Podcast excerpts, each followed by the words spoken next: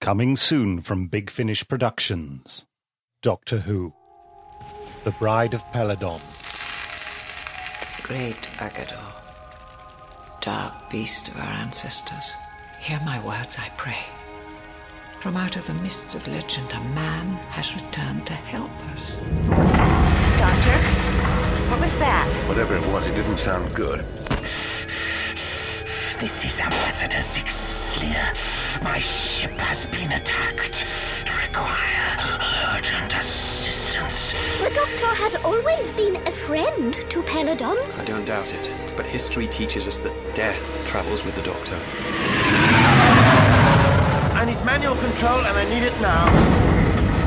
If he resists arrest, kill him.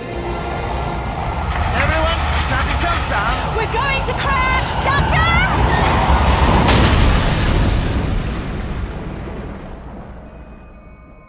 Soon we will meet. Soon you will face your destiny. Classic Doctors Brand New Adventures.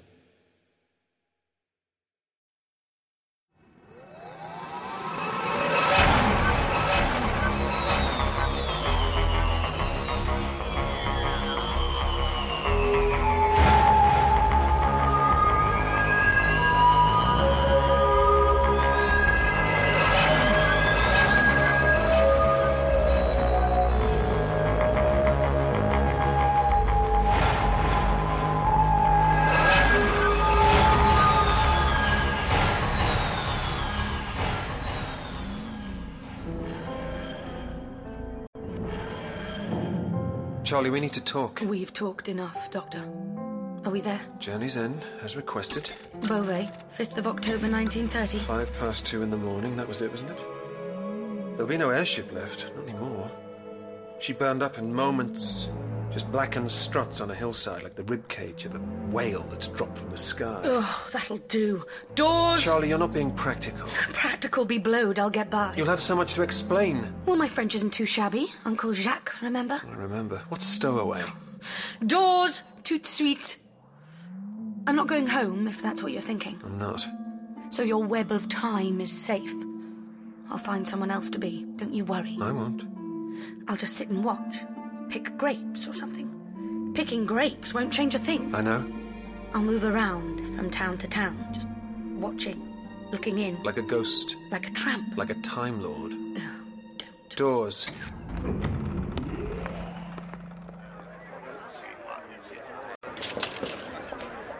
But this isn't. Journey's end as requested. Singapore Harbour, New Year's Eve 1930. This is where you were headed, wasn't it? Before you met me. The Singapore Hilton! No, one better than that, just in case, you know, awkward encounters. Oh, but I look like a tramp. And not the right sort of tramp for a place like this. What time is it? 11.59. Oh, hang on.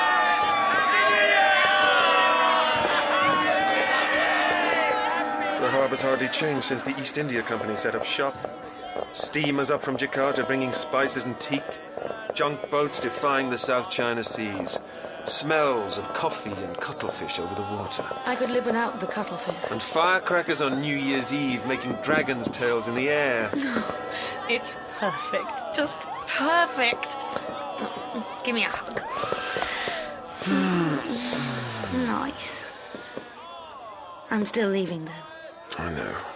If it won't make too much trouble, you know, with the Time Lords and all that. I'll sort it out, don't you worry. I'm going to close my eyes now and count to ten. And when I open them, If that's what you want. That's what I want. One, two, three, four, five, six. Hold on, that Seven. skyline's not. What? Hallelujah. Joy, Amy, I'm missing you too, babes. No, no, no, we never got past. We forgot. Telephones? You got yourself some loss? I need one. Mobile No, telephones? no, that skyline's not right. Too much glass and chrome. Fireworks spelling out 2008. 200. oh, 2008. Not 1931. Something's wrong. come off it.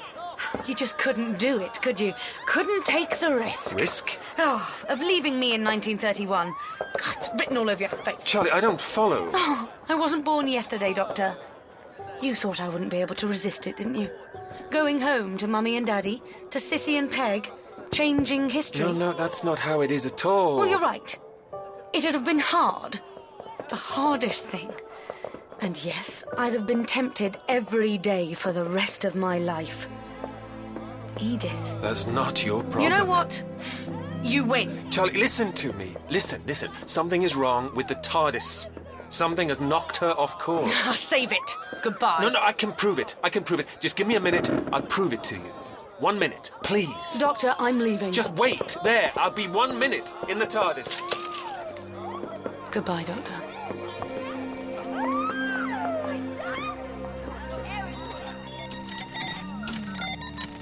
One minute. One minute. Less now. Right.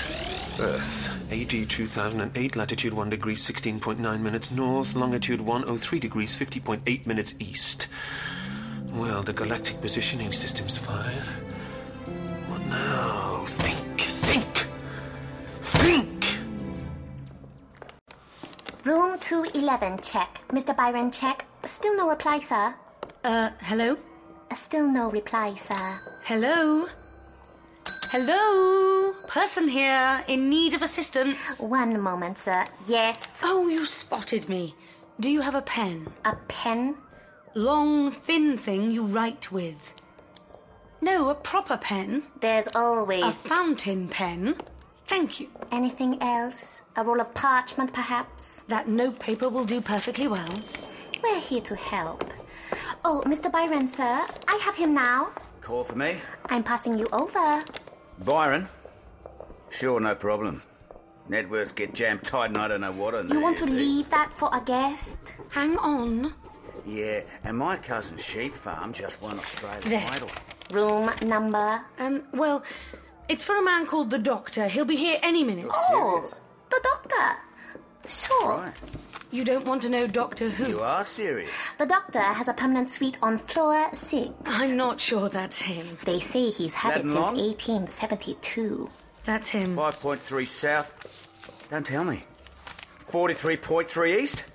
You beauty! Who shall I say it's from? Charlie.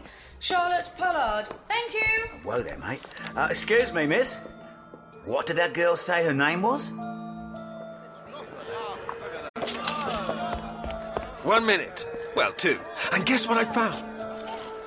Charlie? Charlie!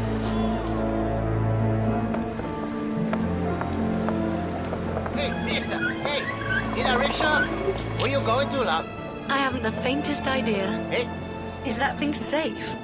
only been run over once. Well, mind how you go.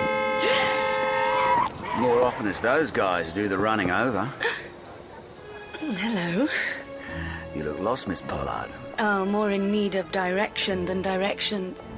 What did you call me? I was in reception just now. Oh, and I didn't notice you. Nope. Damn. I'm Byron. Byron something or something Byron. Just Byron. Oh, no. Don't be doing that to me. Doing what? You know, the whole intergalactic man of mystery thing. Intergalactic? I'm sorry. Memo to self.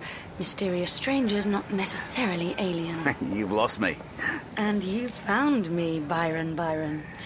So then, where am I going? Well, if you've nothing doing, Nothing at all. I've a 50 footer in the harbour. You mean a boat? Yacht. Best view of Singapore is from the water. And you're sure you're not from outer space? Darwin, miss. They've even got electricity now. well, Sorry, do I look like I need convincing? in that case, Oh, no, no rickshaw. as if. Your own pet taxi. How very, very. After you.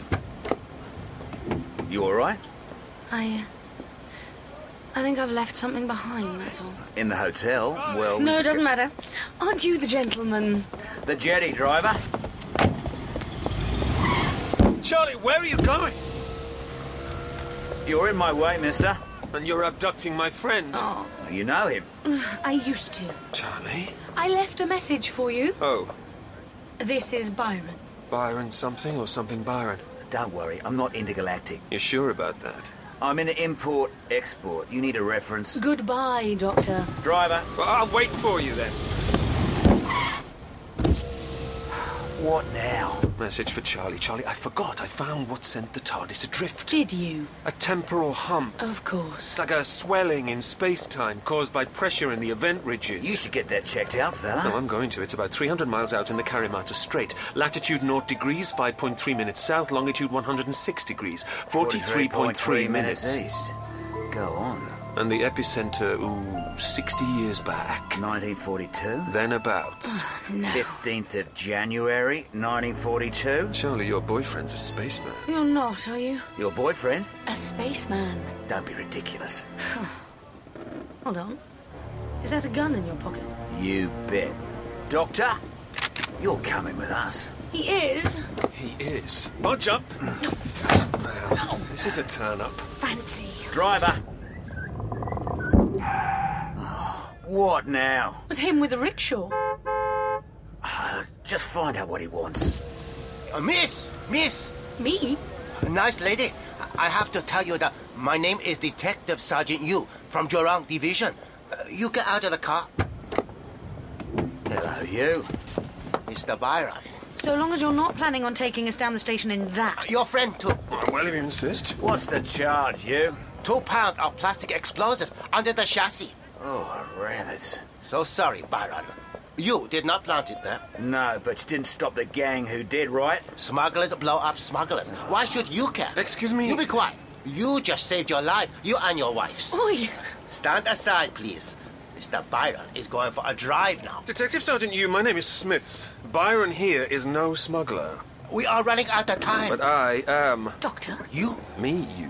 Intergalactic man of mystery. And I think you'll find that Interpol are tracking my every move, even now. The fellow behind the hot chestnut stand, I last saw him in Mumbai. Or was it Mummaset? I'm aware. And as for DCI Pollard here, You knew. I knew the second I saw you in that bar in Casablanca. You coppers always smell the same. Handcuffs, please. Um, right. Other pocket. I I do not understand. Get with the program, you. She's been using Byron to get at me, but the worst of it is, she'll be wearing a wire. a wire? Found them. Kinky. That's right. Nice and tight. You don't want me getting away. You say she is wearing a wire? Of course, she'll have evidence that you stood by and let Byron burn, and he is her informer. How much time have we got? Uh, not long. Uh, you, Byron, uh, get out of the car. I'll make your mind up, you. The driver, too. Now, everybody back away slowly. What I'm going to do next is with my free hand, I'm going to raise this special sonic device, aim it at the bonnet of the car, then Then, this. I'm not hanging around. See you later. Hey, wait! God! Now what, Doctor? In the absence of a cleverer idea, leg it! no, no, no, you come back. All of you, you're all under arrest. Doctor, I'm out of puff. That way! Doors, doors, doors, doors, doors! Now, what did you do with the keys for these, Charlie? Keys? For the cuffs? Well, there wasn't. Ha ha ha. Funny man. So, is there a story to these handcuffs? Harry Houdini had them once. Well, at least that's what Crippen thought. Hilarious. Oh, that's better. So then, intergalactic mists of mystery, what do you make of it all? Of what? Well, temporal humps, weird space time events centered around the 15th of January 1942, and a man who knows its precise latitude and longitude, and who was all prepared to kidnap you. No, no, you don't. Don't you sucker me into joining you. Would I? Might be fun. I've made my mind up, Doctor. It might, mightn't it? One last lap of glory for the team, Then straight back to 1931. if that's what you want. That's what I want. In which case, latitude 0 degrees, 5.3 minutes south, longitude 106 degrees, 43.3 minutes east. Here we come! After all, what can possibly go wrong? Plenty. Oh, ye of little faith.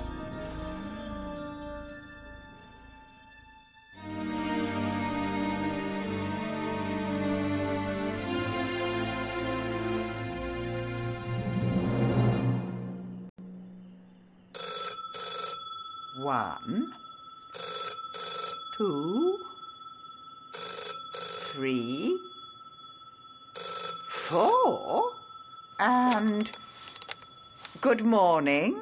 And a happy new year to you too. Oh, another one. Byron, dear, I trust you're not being bothersome. Bothersome? Me? Well, yes, more than four rings says you've something of vital importance to tell me, and don't let it be another dull death in the family. You really are a prickly old cactus, aren't you? At my age, dear, one can't spare the breath for pleasantries. Well, don't then. And riddle me this. What's big and old and ugly and set slap bang into Karamata Strait? Well, there's a turn up. There's a car in its way. You might want to fix your face. It's all too late for that. Oh, yeah. One other thing. Yes? I always wanted to say this. Are you ready to go back to Titanic? Hilarious.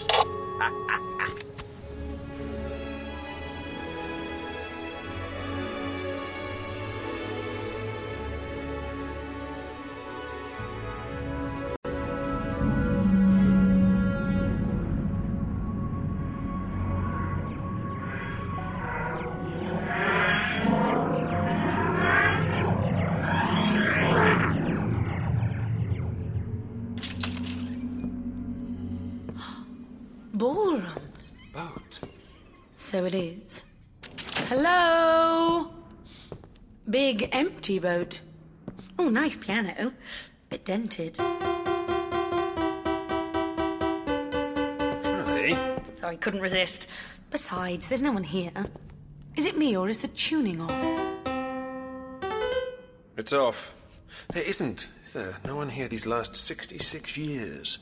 You mean we're not in 1942? The TARDIS didn't fancy it. Ah, your temporal hump. I expect so. SS Batavia. How did you know that? Lifebelt. Not the Mary Celeste, then. Mary Celeste. Mary Celeste. I suppose she was invaded by Daleks. As a matter of fact. no, Am I boring you? no, you carry on. Oh, look, Yeti footprints. Hey? Made you look, made you stare, made you lose your underwear. Through here.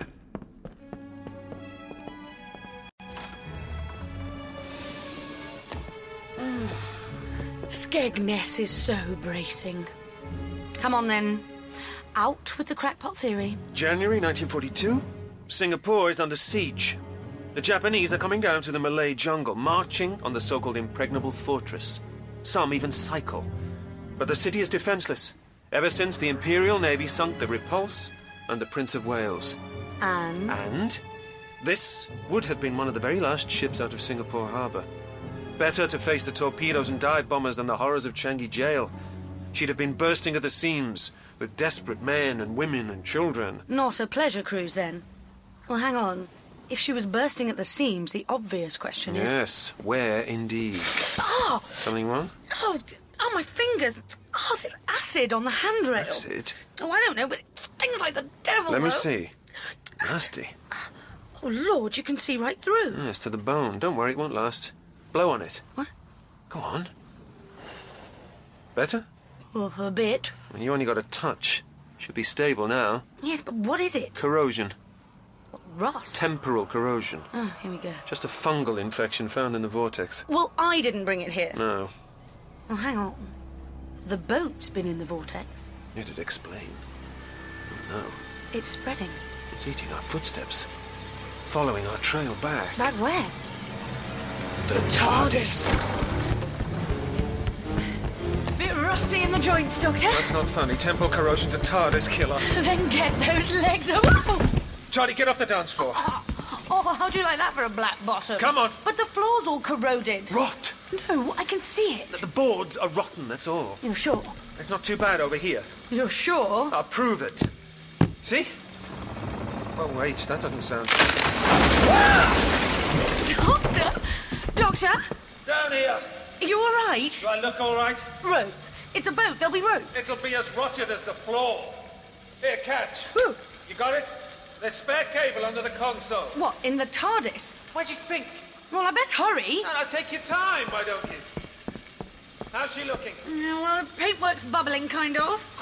Before it reaches the inner shell. Well, what happens then? The hands will kick in, probably. The what'll what? Right. Cable, cable, cable. Ah! Blue or pink? Right, Well, hang on, it's all snarled up. Oh, now what? Doctor, what's this mean? Hostile action displacement system engaged. The doors!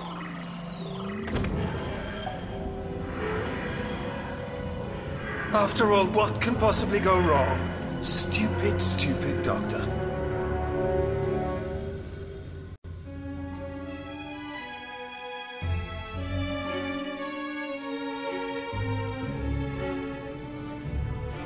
God in heaven, what's become of us? Pull yourself together, that man. Kind of behavior's outright continental. Share out your brandy, Borthwick. That'll keep him quiet. I suppose. Damn. All right, all right, gentlemen. Can't see in the dark, can I? It means that Japs can't either. True, true. Ooh. Colville, you all right, old man? Ah, now I ain't drinking in a morgue. Fellas, heads up! But the noise? The Japs? Oh, we're miles out now, and I've never seen such a miserable looking bunch of poms. Not outside Buckingham Palace, leastways. Mr. Byron! Ah, stick it, Borthwick. We're far from home. We're far from dry, but run away. Smile! Come on, you too, young fella. What do you suggest? A sing song? Why, do you play? A little. Then play, blast ya, play! Johnny Yin ain't keeping me quiet. Right? This is an old convict song, I believe, so Mr. Byron might know it. It goes something like, um. Farewell to old England forever. Farewell to my rum cows as well. Farewell to the well known Old Bailey, where I used for to cut such a swell. Sing it to alive, Oh, come on, chaps!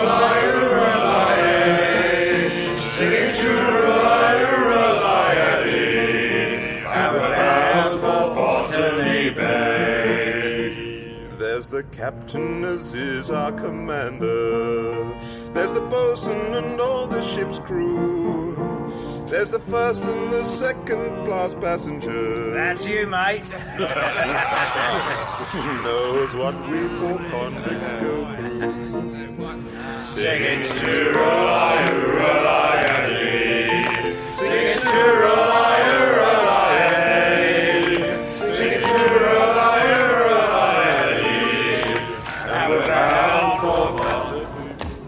Sorry to bother you. Is this 1942 by any chance? Well, now. Seems we got a lady aboard. You. Oh, there she is. There. Oh, would you believe it? Would you believe it? Back there! Pardon? I said, would you believe... Oh, never mind. The SS Batavia. Back from the dead. Woo-hoo! Well, quite. Pilot, take her down. Baron, dear. I said Baron, dear. Yeah? There's someone down there already on the forward deck. What? Oh, rabbits. Him. That's right, down here. Cooey! I don't mean to be stranded here for the rest of my unnatural life. After you, little Miss Stowaway. Charlotte Pollard, actually. Thank you. Are you sure we've not met before? Reckon I'd remember.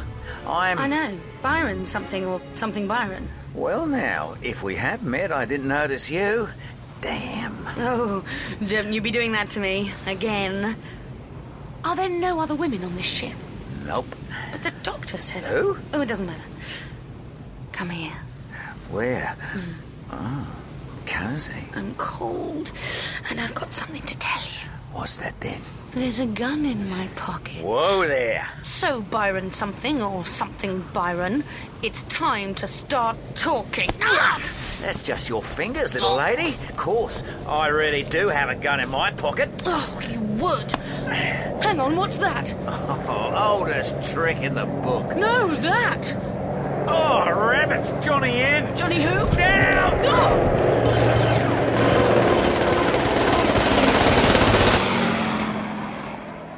Hello there. Thought I'd be stuck here for I don't know how long. You can't imagine how pleased I am.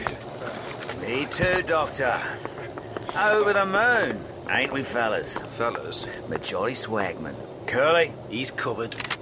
Curly, don't tell me these must be Larry and Mo. Hands on your head. Whatever you say. Oh, must I? It's all right. I've got you. Yes, and I've got my dignity. Doctor, allow me to introduce my mother. Hello? Hands on your head. Hello? With my hands on my head? I'm sorry. Boys, you know, they do get so overexcited. I noticed. And whom do I have the pleasure of addressing? My name, Doctor, is Charlotte Pollard. Miss Pollard to you.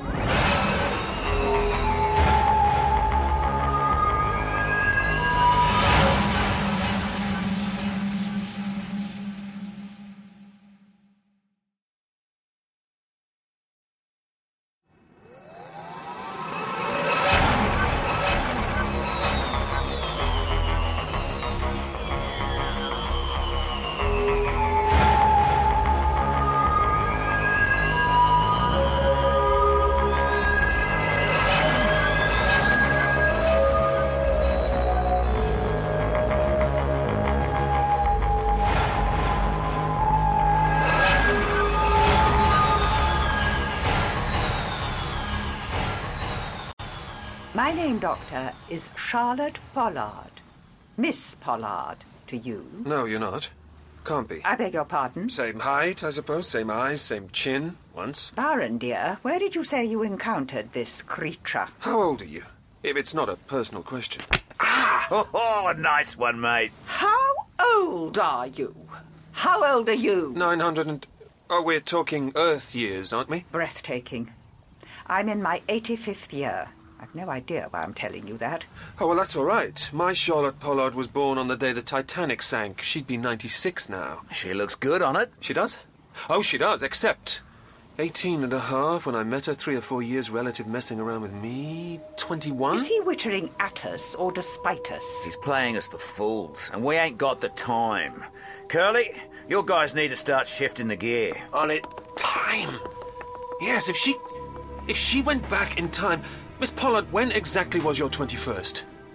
Please indulge me. 1942. 1942, the year this ship sailed. The year this ship vanished. Lost without trace, except for a single survivor. Picked up from a lonely lifeboat, cold, wet, and amnesiac. Me. 21 then, 85 now. Charlie?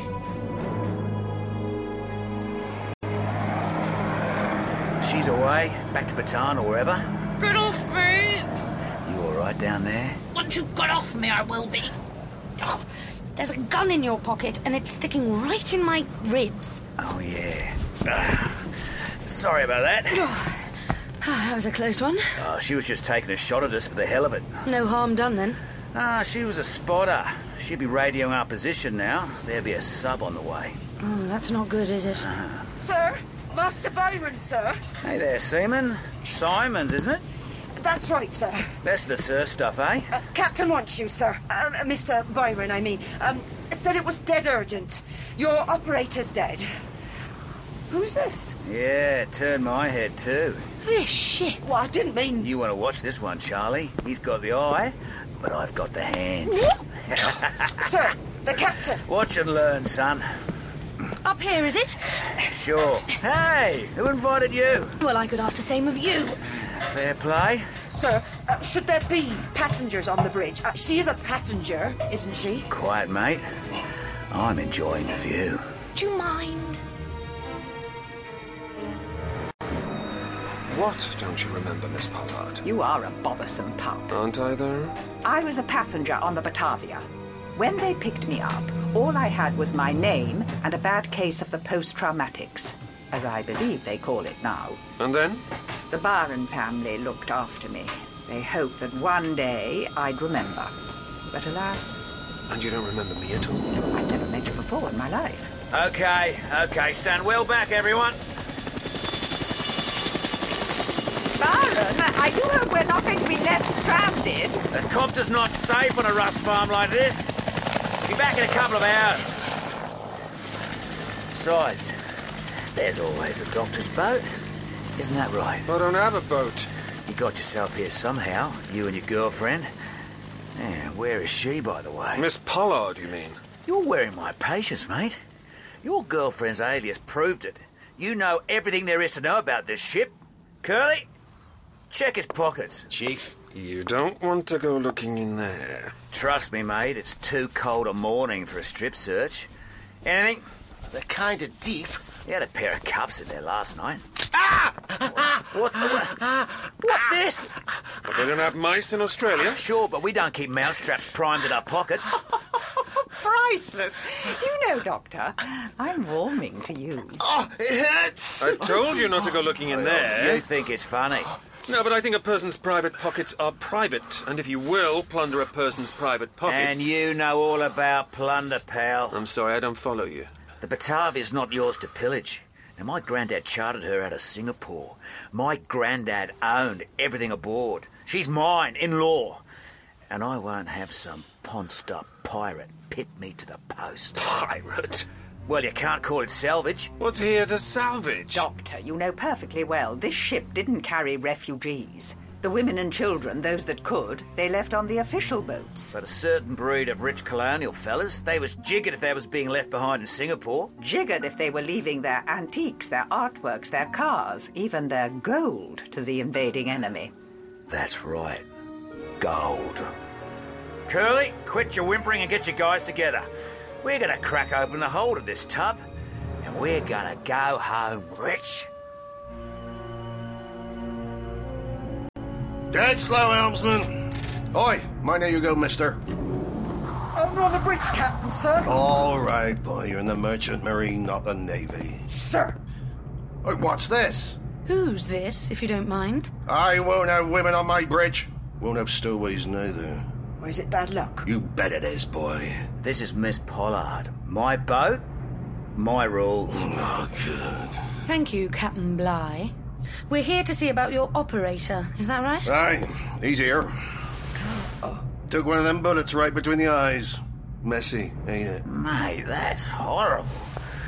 Poor old Jim. Gin. Gin. You need to get your gizmo working. Can't. What do you mean, can't? I only ran this trip because you promised we'd be safe. You ran this trip for Aussie pounds and plenty of 'em. What is this gizmo, anyhow? The big globe, what's it? Don't look at me. I don't understand it.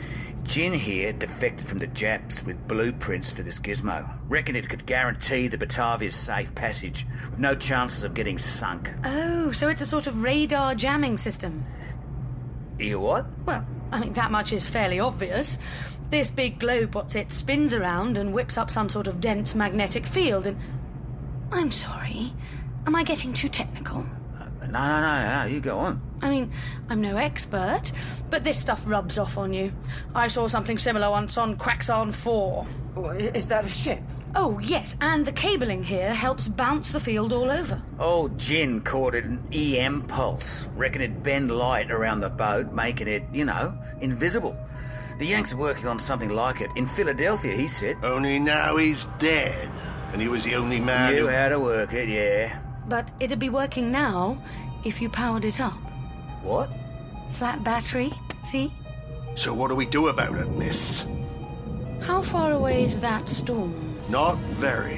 Hmm, good. I've just had a flash of inspiration.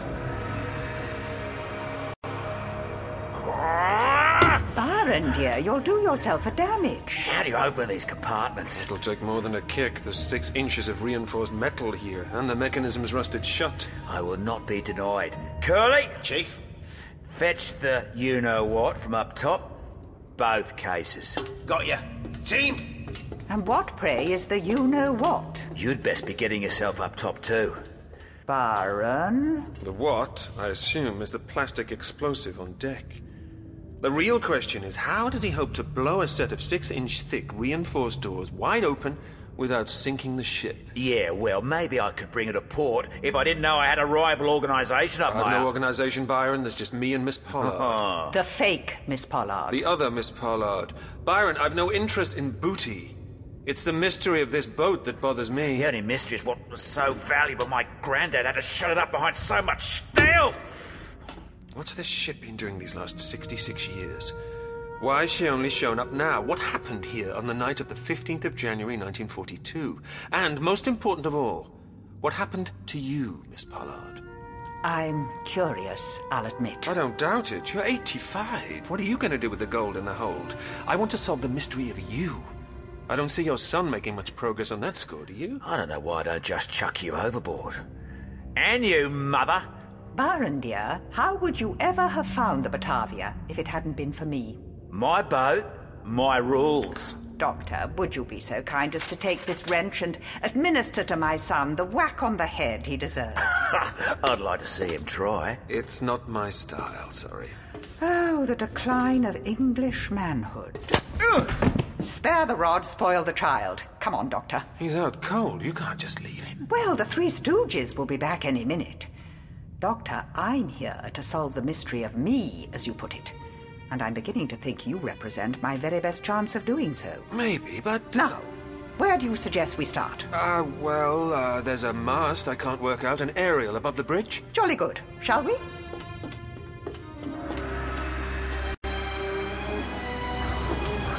Moving, you fellows! Up, up, up! The aerial needs to be higher still. Much higher, and it's my men you'll be using as lightning conductors! Oh, this is hopeless. Put a bit of effort on! Or do I have to shin up there and show you how it's done?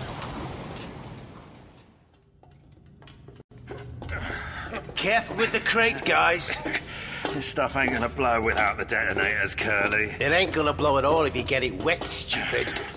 Hey, boss, you want us to start unpacking? Boss?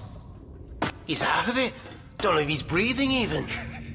You're not gonna give him mouth to mouth. You got a better idea. Oh. what are you trying to do? Kiss me? Oh, help me up. What happened? Didn't think that doctor guy would have it in him. It wasn't him, it was.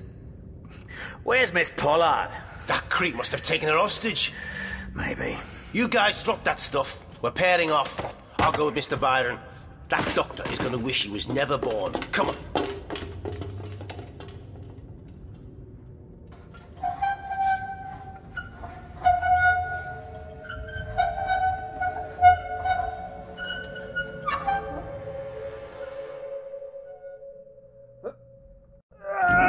There! All it takes is a little backbone. It's my backbone I'm worried about is my shoulder. Tragic. Turn the light on, will you? Hmm. No power. Interesting. It is? You knew where the switch was without looking. I suppose I did. Miss Pollard, you've been on the bridge before. What else is submerged in your subconscious? Oh. Now, what's this? A big globe, what's it? A pulse generator. The Americans were working on something similar around about 1942, trying to bend light around an object, making it invisible across all possible spectra. I saw something similar once on Quaxon 4. Trouble is, it hardly ever works. Evidently. Only this one does. Residual energy traces just a few hours old.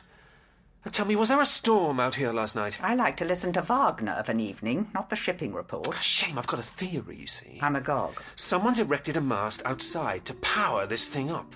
The Batavia's been drifting for 66 years, but she's hardly ever spotted because every time a storm kicks up, the device gets powered up and she just disappears.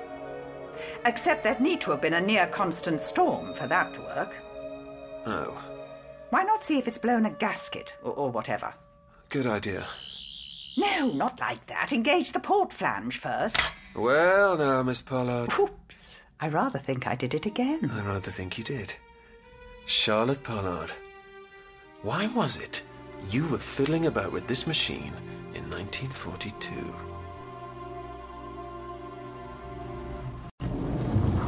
I'm sodden. Strip off. Simon's will find you some dry things. Sir? Don't rush. Belay that, Simons. You'll be lucky. You'll catch your death. I'd sooner that. So, when is this machine going to be working? As soon as we get lightning strike. Well, that ain't good enough. I'm sorry. Listen. What is that? Echo sounder. Listen. How deep? 950 feet. Oh, rabbits. You mean there's a submarine? Johnny will see us any minute. And when he does. Boom. Boom. Torpedoes. That's done it. Now, And the telegraph gives us what? Storm warnings? the telegraph, Miss Pollard, is wired to the innards of this big globe, what's it? Which gives us a log of its functions. This is gibberish. It's mathematics. Look, refractive index here tells me. You. What? This is gibberish. Incredible. Unless, unless the vectors are calculated in. Double Dutch, I suppose. Four dimensions. Don't move! You so much as twitch, and I'll fill you with lead. Yeah, all right, Curly. Oh, it's you. Baron, ouch. What you need is some vinegar and brown paper. And what you need, Mother, is a Oh, great. please, it's like the Australasian branch of the Borgias. You should come to our family Christmas. Fascinating.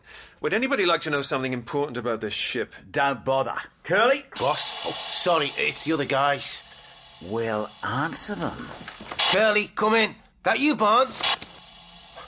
I can't reason. Oh, give it here.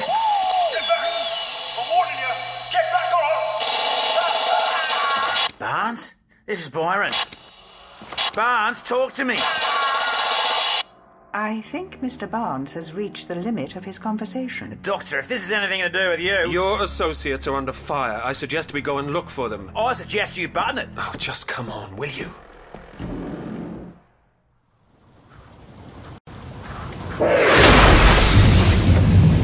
Holy mackerel. Get away from the mast! I don't believe it. It's working. Something's working. Oh, get that, Simons. Oh, But, but this is gibberish. Marvellous. Your mast is lit up like a Christmas tree in a fireworks factory. The Japs will be able to see us for miles around. Well, not for long, I hope. Byron, you're bringing the wet in. Sorry. Oh, man, I'm soaked through. Perhaps you should strip, sir. You what, Simons? I mean, like Miss Pollard. Captain, would you consider putting bromide in the grog? Ah, is it supposed to be smoking like that? I doubt it.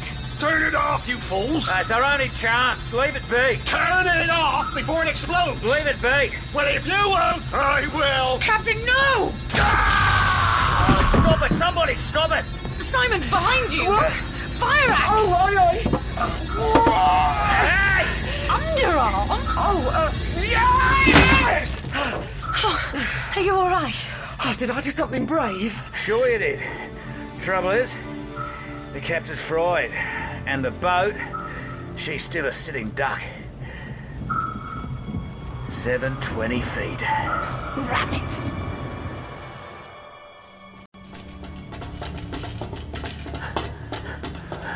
Oh, what? They're dead, Byron. Riddled with bullets. Barnes and the other guy. Dead. Silly idiots. Oh, Doctor, are we not at home to Mr. Tact? Why? Because they were my mates, and it was your men killed them. I don't have any men. Easy, Curly, easy. We ain't killing him. Thank you. Not here. We're killing him up top. Jig it if I'm dragging his corpse all that way just to chuck it overboard. Silly, stupid idiots. Come on, basic observation. The walls. The walls? Ah. Is someone going to enlighten me? Of course, bullet impact. Here, here, here. Ricochets. It was their own bullets killed them, firing wildly in a closed area like this. You're right. Don't you teach your guys anything, Curly. There is one question remaining. Astound me. What was it made them open fire in the first place? It's getting closer. Okay. I'm going to call for assistance. Well, won't that give away our position? Way things are, we're going to be sending out a mayday soon enough. We call out a few minutes early, could mean a few more lives get saved. Are you sure about this? No, but I'm doing it anyway. Mayday! Mayday! This is steamship Batavia, about 300 miles out into Karimata Strait. Latitude 0 degrees, 5.3 minutes south. Longitude uh, 106 degrees, uh, 43.3 minutes east. 43.3 minutes east. Urgent assistance required. Repeat. Urgent assistance required. We are under attack. We are. Byron? I reckon I can hear something. Yeah? Yeah, gotcha. Now speak up. I'll speak up, damn it!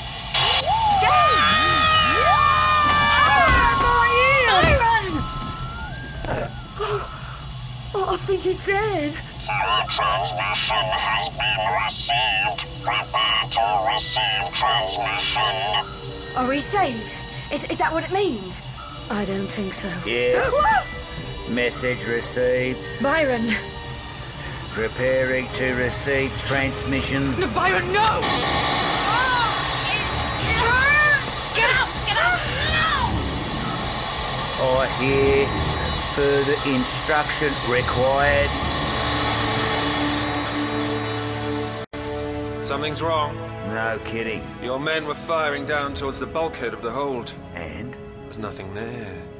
No entrances, no exits, just a six inch thick, immovable bulkhead. Which doesn't open. Not from the outside, no. Oh, What is this? Yeah, uh, could you spare us this ghost ship stuff? Who said anything about ghosts? Okay, that does it. Curly, take my mother and lock her in the brig. Byron, I am not impressed. It's for your own safety, mother dear, just in case the doctor does have men aboard. And if I don't? Gonna need another pair of hands to help me set the charges and transport the loot up top. You can't be serious. Still? Take her away. Byron, don't you dare! Oh. Come on, miss. I think she must have dropped you on the head as a baby. Like she was ever around long enough. Come on, get the case open. The gold in the hold is gonna be mine. What's he doing? Something to the innards of the pulse generator. But he knows nothing about the machine, nothing.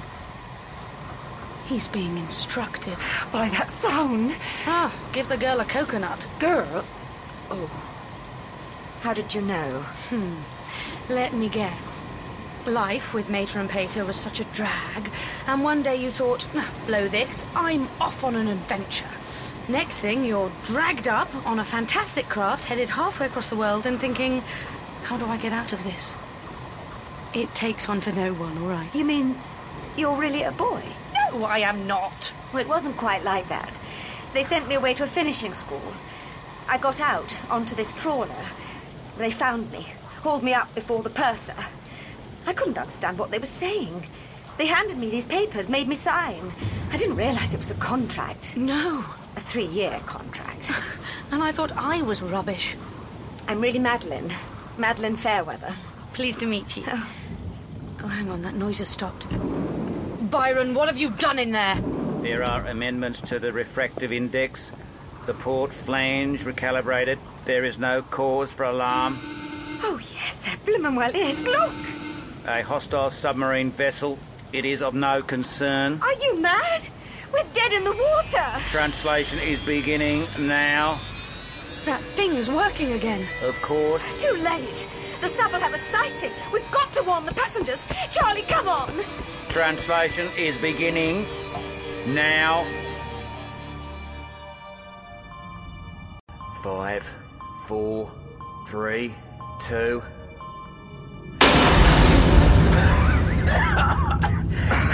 Guess what, Doctor? We haven't sunk the ship. And that's an achievement. you first. Really? Aren't you worried I'll run off with the gold in the hold? No, but if there is someone in there, I could use a human shield. Shift it!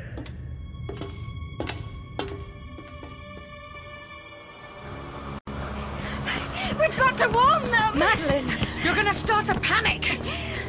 Oh, and who made you the World Authority? Who are you, anyway? Oh, No! Charlie? Charlie, what was that? Oh, The TARDIS! No. No! Well, there's, there's nothing there. That's the point. I, I don't follow. Oh, the hats again! Hostile action, something, something. It means it. It means she's predicted a fatal event. Something inevitable. Torpedoes! Torpedoes at 8 o'clock! Oh, no! It's too late. We're done for. Translation imminent. Translating now.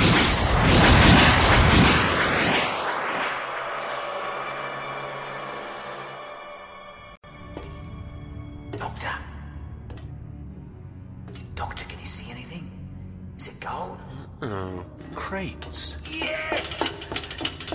Come on, help me get them open.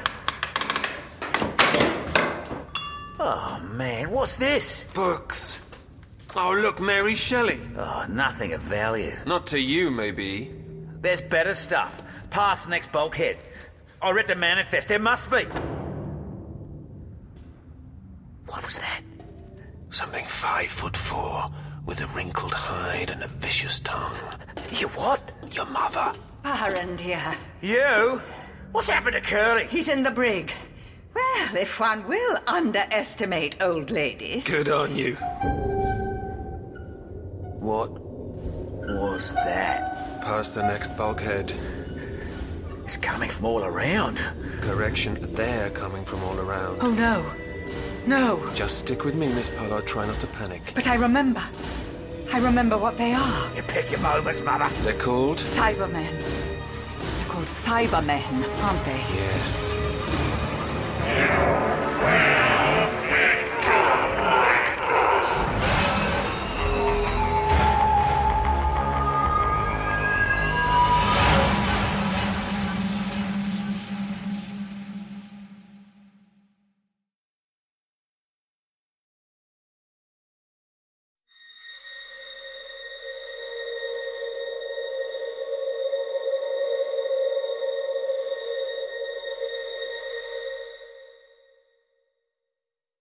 Blue or pink? Doesn't matter. Hey? Oh, hang on, it's all snarled up. No. Oh, now what? Doctor, what's this mean? Hostile action displacement system engaged. Oh, the doors. After all, what can possibly go wrong? Stupid, stupid doctor. Very good. I don't see why India you have to say A and then the beach before you say hang on, it's all snarled up. Yeah. I'll Oh, just just go hang on, it's all snarled, Snarled up, yep, yeah. Hello, I'm Barnaby Edwards and I'm the director of The Girl Who Never Was. Okay, let's go for it and running. All big finish stories are sort of individual stories and you can listen to them in isolation, but this is a rare occasion when there is a bleed over from the previous story, because obviously the previous story is absolution and we lose Keras. Um, and the Doctor and Charlie have a bit of a to do at the end of that story about, you know, how much the Doctor really cares for his companions. Um, because, you know, the Doctor has to move on once. You know, he's lost many companions over the years. Um, either they've left or, or some of them have died. Um, and, uh, you know, it's, a, he, it's an unusual sort of dynamic that he has with each new companion. Uh, and we wanted to reflect that in a, in a fairly true way rather than just starting again at the beginning of the next episode with, oh, here we are, we're all fine again. Um, so the sort of slightly dark ending to Absolution bleeds into the beginning of, of The Girl Who Never Was. You don't need to have heard Absolution before, but you know, Charlie is basically she's had it. She's not doesn't want to travel with the doctor anymore. Um, she wants to go home, and obviously going home means going back to Singapore, and that's where indeed where we go. Very good. Uh, then we're going to do just the Doctor one on as a tiny little bit on scene 17, which is page 35. Keep that piece of paper in order to give it back. to Can I go and sit down then, or is it? Hello, I'm India Fisher and I play Charlie Pollard. India was very keen that we get this story right, and certainly we were very keen. And Alan Barnes, who created the character of Charlie, uh, was the one who came back to do this special story for her. I was really glad when Nick did say, you know, Alan is going to write your final story because I knew I was in was in good hands because uh, he created Charlie and he did it. I've said before and I still strongly believe that you know I didn't have to do anything as an actor. Charlie was there on the page, just leapt out at me, and so it was really lovely. It felt sort of like a homecoming, and there are some nice references to um, Storm Warning in it, and uh, yeah, as you say, it was a sort of made it a complete homogenous whole, and I, I liked that. And it's very emotional at the end. It made me cry a lot when I read it. I think it's a cracking story. Really, really um, good stuff.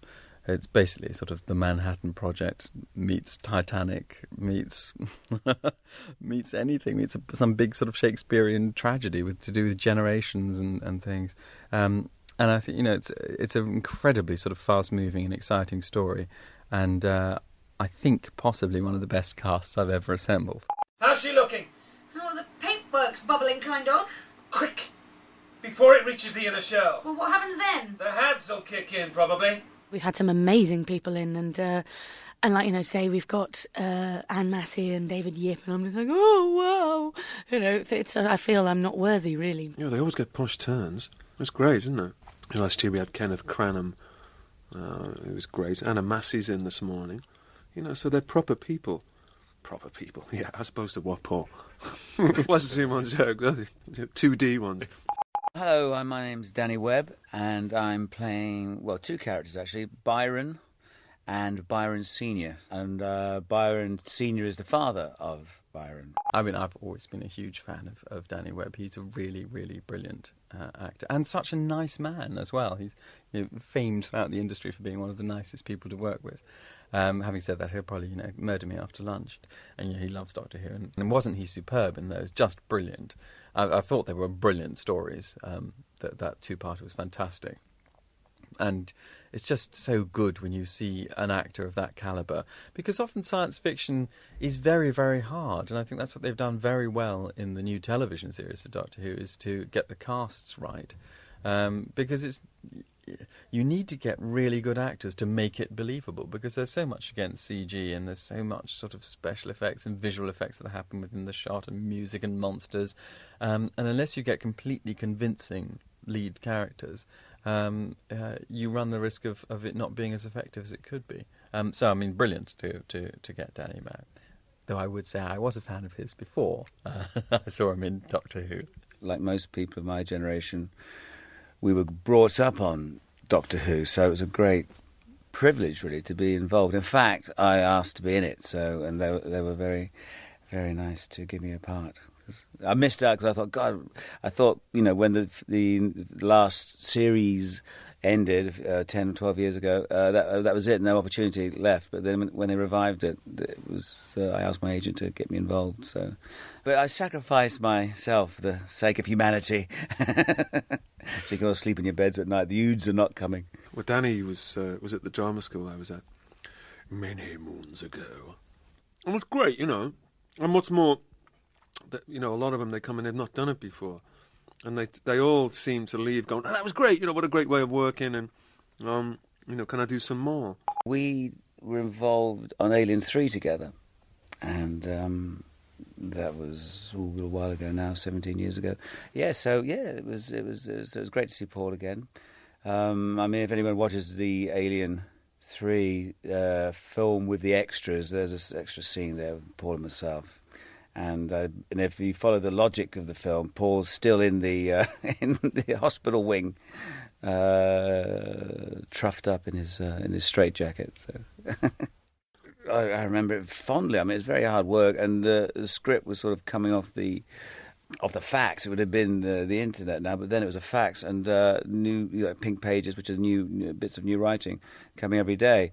Uh, but it was uh, for the actors. I don't think there was it wasn't troubled at all. Sigourney was fantastic, and uh, I think the it's behind the scenes more really sp- when they when they decide how to cut it. It was. Uh, I mean, it- that's where it all went a bit pear shaped, really. the period that that we worked on it, you know, the initial couple of months went on. You know, we went on for six, eight months in the end. There was all kinds of shenanigans happening behind the scene, but you know, we were we weren't privy to that.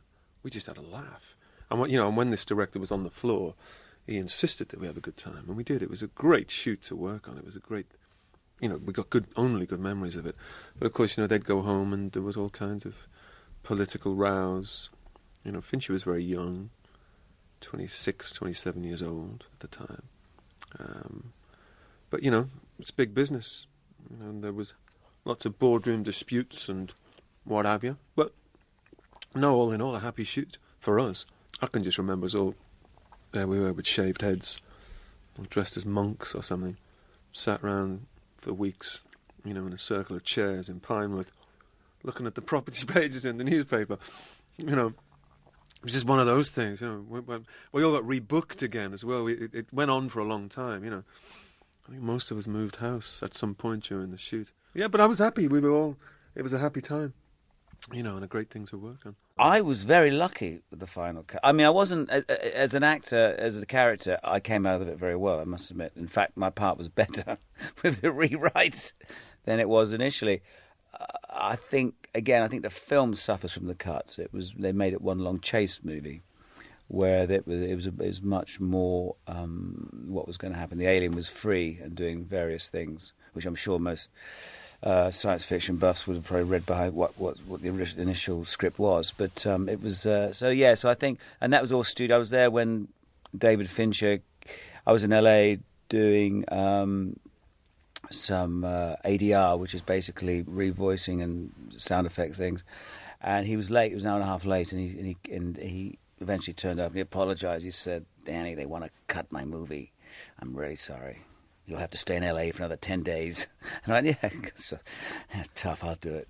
Uh, but yeah, it was, uh, so yeah, it was, uh, uh, so yeah, that was the meeting where they said the alien doesn't get caught in the middle of the movie.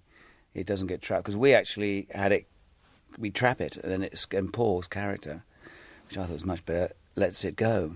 It lets, allows it to escape. I think that's in the director's cut. I think that's been put back in but uh, in the initial film, it, it, it, we never caught it. So it was just like one long chase movie. A bit.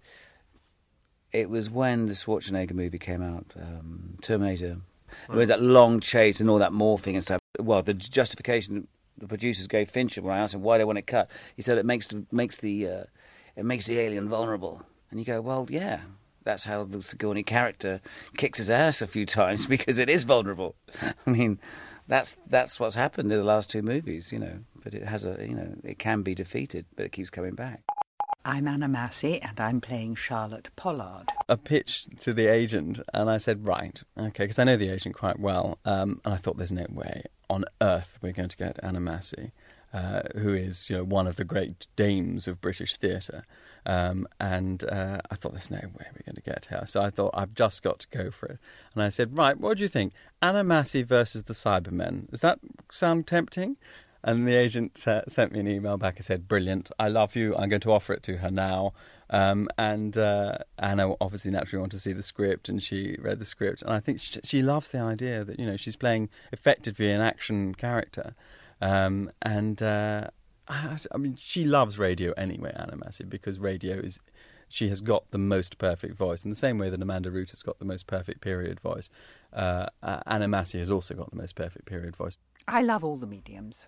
I, lo- I love filming. I love uh, television now is so very often on film, so it's almost the same. And I love the medium of radio. I think it's a very intimate and exciting medium, and uh, also involves the imagination of the listener and the imagination of the player, possibly more than any other.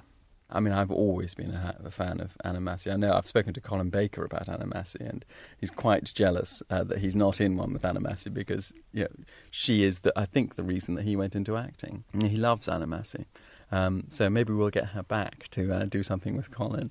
This is quite new to me. I mean, I did Doctor Who when the very, very, very first Doctor Who, many, many, many years ago, before you were born. I, I did watch a few of those, but uh, at its in, inception, in fact. But uh, I haven't followed it very carefully throughout the years, I have to say. But I'm loving being in this. I loved doing it. It- There's a lot of very amusing and original dialogue. I think these scripts are just great, really great. I've really enjoyed working on it.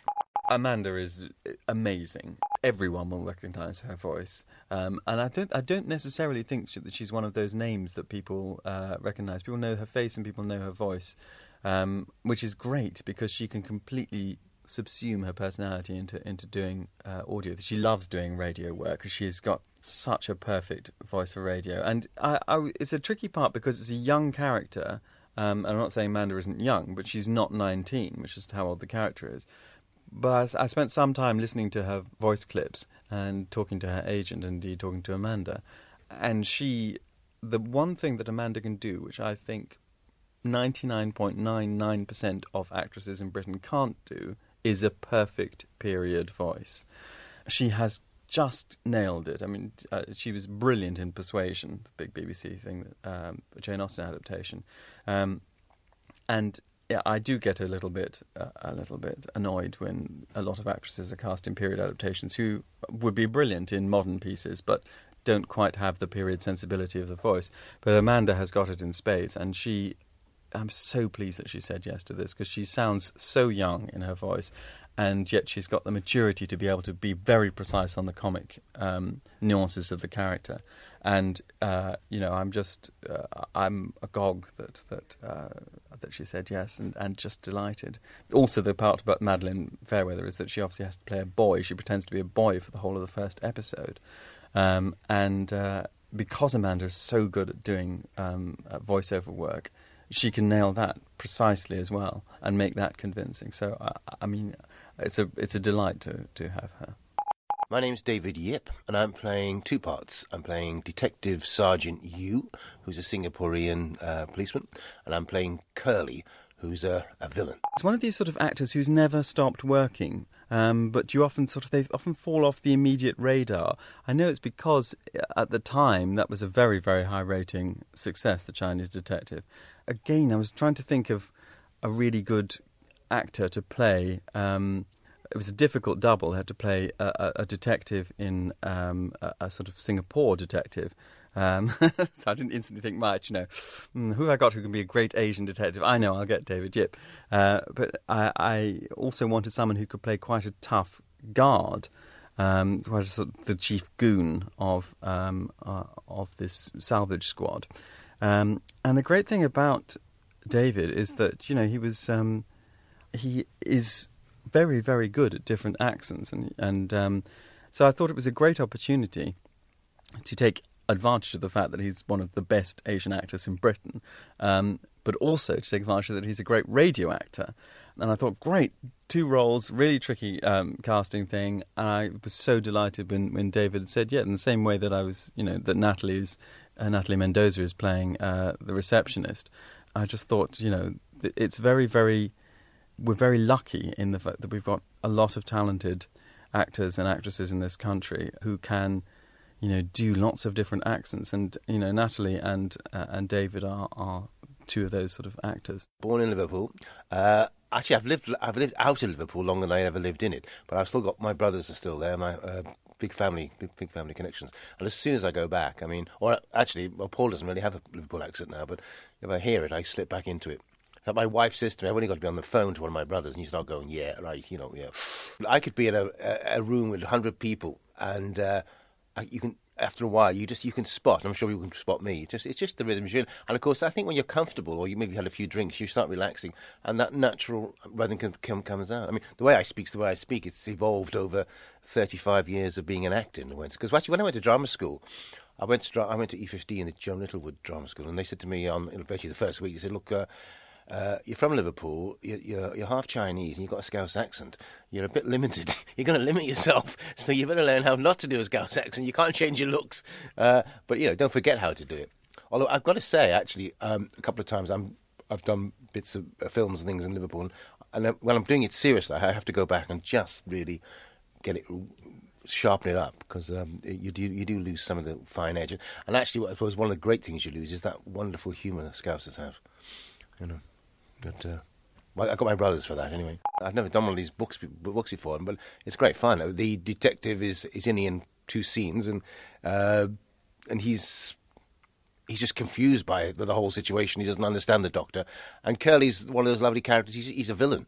He's a villain. He doesn't have to think too much, not too much between his ears, but he's a loyal villain to his master.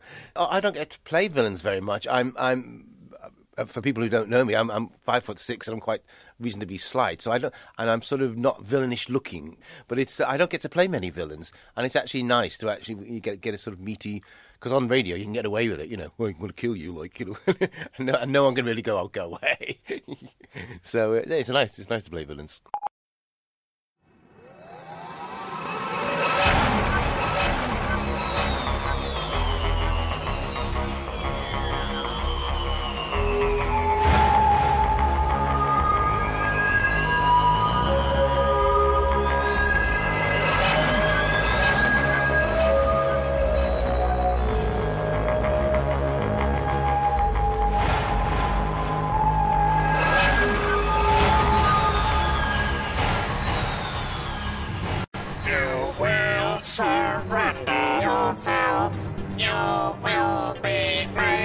us. I don't know what you fellas think you're doing here, but this boat is mine. Mine, you understand? No, it belongs to us. Restrain them. Don't antagonize them, Baron. Can't you see? They're dangerous. Understatement of the century, cyber You are known to us. How can this be? It's so bright. It's so orange. The torpedoes. I didn't hit, but that's not important now. Not important? What's important is what made the sea boil. Great Scott! And what turned the skies red? Good heavens! What happened to this ship? Byron. The bridge. Come on! Oh, I knew it. I knew you was after my boat. Byron, the Cybermen being here is as much a surprise to me as it is to you. Oh, come off it, mate. They know you. Look, they're rusted, decrepit. They've been shut away down here so long their brains have rotted. They wouldn't know their mortal enemy from Adam. I hope. Elaborate. No, he is wholly organic. Dialogue with organics has no value. Organic? What are they? Health freaks? The ultimate health freaks. Everything replaced, everything inefficient or unwholesome stripped out, cut away. Is that so bad? Beginning with feelings. They're hollowed out nothings. Their only imperative to survive. You are correct. They must be recycled. Oh, man. Tin cans who squash people. That's about it. Byron, Miss Pollard, before we squander any advantage this brief hiatus has given us. Mate, like a wallaby with its backside on fire? You got it. Come on. Revert to standard protocol. Convert the humans on firm.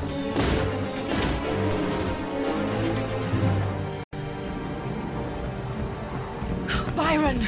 Byron! What? What do they make me do? I don't know. Byron, don't you dare pass out on me! Ah, What was that for? Byron, what happened? Where are we? I don't know. Think! Ah, we've been translated. The sub. 20 feet, but I can't be four subs out there. six, eight, twelve? Those aren't submarines. There's something else. Hey! Where do you think you're going? Charlie! Everybody, stand by! Stand by to repel borders! What do you mean, borders? I mean, Cage the humans. Confirm. What are they? Uh, divers? They can't be. They just can't What be. are they, woman? Cybermen! They're called Cybermen. But where'd they come from? Outer space, obviously. Obviously. All of them? Now we know what happened to the passengers. Oh. Are you all right? No. No, I'm all through. Oh, well. Coming, Doctor. This woman is your mother. And I raised him to survive. You go on. Good luck, Mother. Thanks for. Oh, you know. I know. Right, a fireman's lift. I've never actually done this before. Then don't start now, especially when there's a simpler solution. I'm not leaving you. And you're a fool, but quite a handsome one. This way. That leads back to the hole. Sharp turn.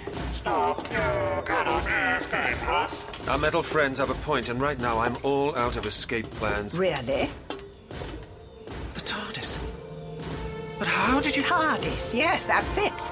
You do have a key. I do. You cannot escape. Quickly, Doctor.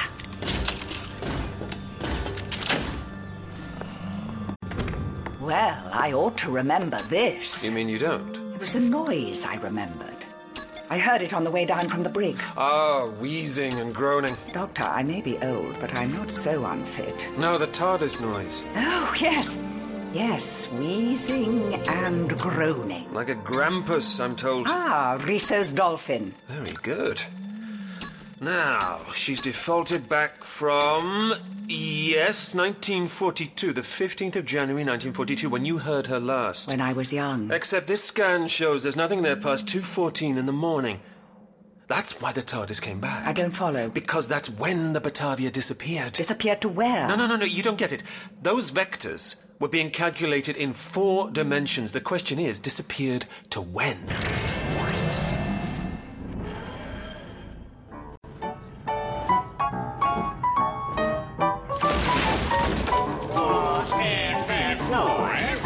Resistance, sir! The resistance! And the band played on. Desist, desist. Resistance is futile. What, what, what, what do you want with us? Your bodies are needed. Bodies? What, what the devil do you mean by bodies? The, the p- pirates uh, in the white slave trade. Pirates, is it? Well, there ain't no women here. Cybermen do not discriminate by gender. Oh, Lord.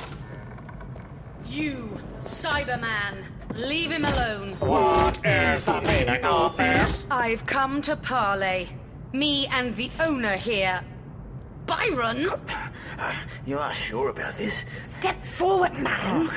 You are the owner of this vessel. Uh, uh, that's right. Ownership is irrelevant. You will all be converted. Converted? He doesn't mean. uh, Quiet you.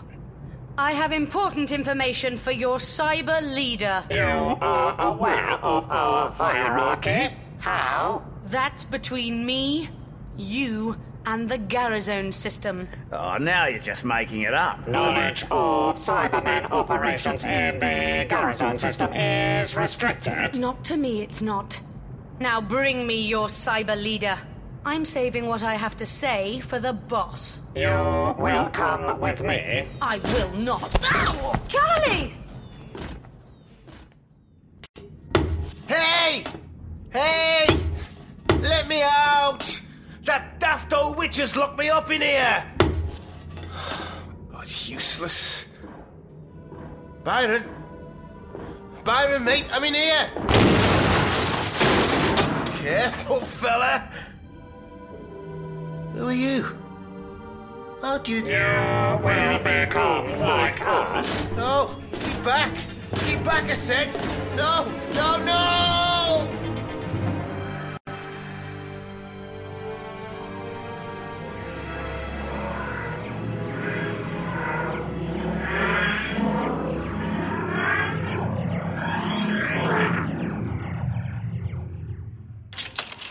Byron! You made it! Good, I, I think.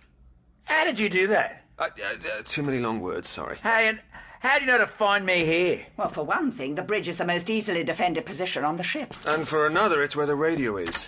Ah. You won't get help that way. I'm not trying to, I'm tuning it into the TARDIS's own frequency. This is useful, Hal. Don't look at me. Now, if I can slave the pulse generator here to the TARDIS's guidance system, I'm hoping I can use it to tow the Batavia through light space. Kind of. Kind of? I don't mean to take her terribly far. Well out of the reach of human civilization, of course. And then? Why, he'll scuttle it, obviously. Obviously. There. You know, that's a little piece of Bodge's art. All we need to do now is charge it up. You're gonna sink my ship. Glub, glub, glub. With all my gold aboard. With all the Cybermen aboard. Yeah, figured it'd come to something like that. Guys! Guys. Your activities run counter to the interests of the cyber race. Desist. Byron, you idiot. The doctor came back to save you. More fool him. Restrain them. You keep your oily paws off. Ow! Don't struggle, they're strong. You'll only do yourself a damage. Right then, back downstairs. Organ replacement time, is it? I warn you, Cyberman, I'll be twice the work. No, the Cybermen have need of your abilities. My what? Enough, yeah, people. Move! Not for them. You will enter the bridge. Oh, all right. I know the way. I've been in and out of here all day. Well, cyber leader, please. You will address uh, the cyber planner. What, this? Well, it looks like bric-a-brac. You have knowledge of Cyberman strategy and elaborate. Nope, I'm sorry. That's not a face. I don't talk to anything without a face. Elaborate. Ah, all right. No need to get the cyber thumbscrews out. My name's Charlotte Pollard. I met you lot before in the Garazone system. Assertion unreasonable humans in your time zone incapable of interstellar travel. Oh, really? Tell me, what is this time zone? Current time zone corresponds to the year 500,000 You have been translated from the local date REN 942 micro unit REN 15. Humankind had not then achieved interstellar travel. Ah, but what if I'd been translated to 1942 in the first place? In the same way you translated the Batavia to 500,000, perhaps. Which was. Cybermen searched no media wavelengths for indications of Huri technology. EM pulse detected at this location, sourced from 1942. Cybermen used pulse wavelength to transmit control signal back. To Byron! And that's how he knew how to modify the machine. Correct. Light bending technology not dissimilar to matter transmission technology. Minor modifications only required to translate vectors of this vessel through space time. I'd call that pretty major myself. You see, the thing I don't quite understand, Cyber Planner, is why? A Cyberman time squad was dispatched into the future. Test flight through space-time vortex curtailed when Cyberman vessel was subject to systems failure. Cyberman vessel forced to make emergency exit of space-time vortex. Couldn't you call for, you know, backup? Cyber distress signal went unanswered. Reasons unknown. Oh, they'd taken the phone off the hook. But what's the value in transporting a boatload of toffs into the future? Cyber Planner has new priority to re-establish cyber race. Earth of local year 500,000 deserted due to solar flare activity. Yes, it does seem rather hot. Humans from 1942 will be converted into Cybermen, then transported back. Mission to establish cybernetic conversion facilities in 1942. But that'd mean changing history. Correct. Byron, are you all right? Here, sit down.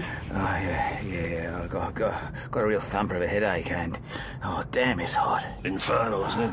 Wouldn't surprise me if we were in hell. Perhaps, perhaps it's our just reward. Well, how do you work that out? Your conference is irrelevant. Then you won't care if we talk. This is logical. Thank you. Come on, it's not as bad as all that. You think? Me, I owned a rubber plantation. Like the rest of these brave British chaps, we ran away when the Japanese advanced. Took all our worldly goods with us books and paintings, cars, jewelry, and everything we could manage. But you know what's not aboard this boat? Does it matter? Our servants, our faithful Malays, housekeepers and houseboys and plantation workers. We left them all to the mercy of the Japs. Byron, Byron, wake up. Come on, you big Aussie drongo. Oh, what's the matter with him? Subject was conduit for cyber control signal. Cyber control signal causes deterioration of an augmented brain. Brain function is terminally prejudiced. He will die.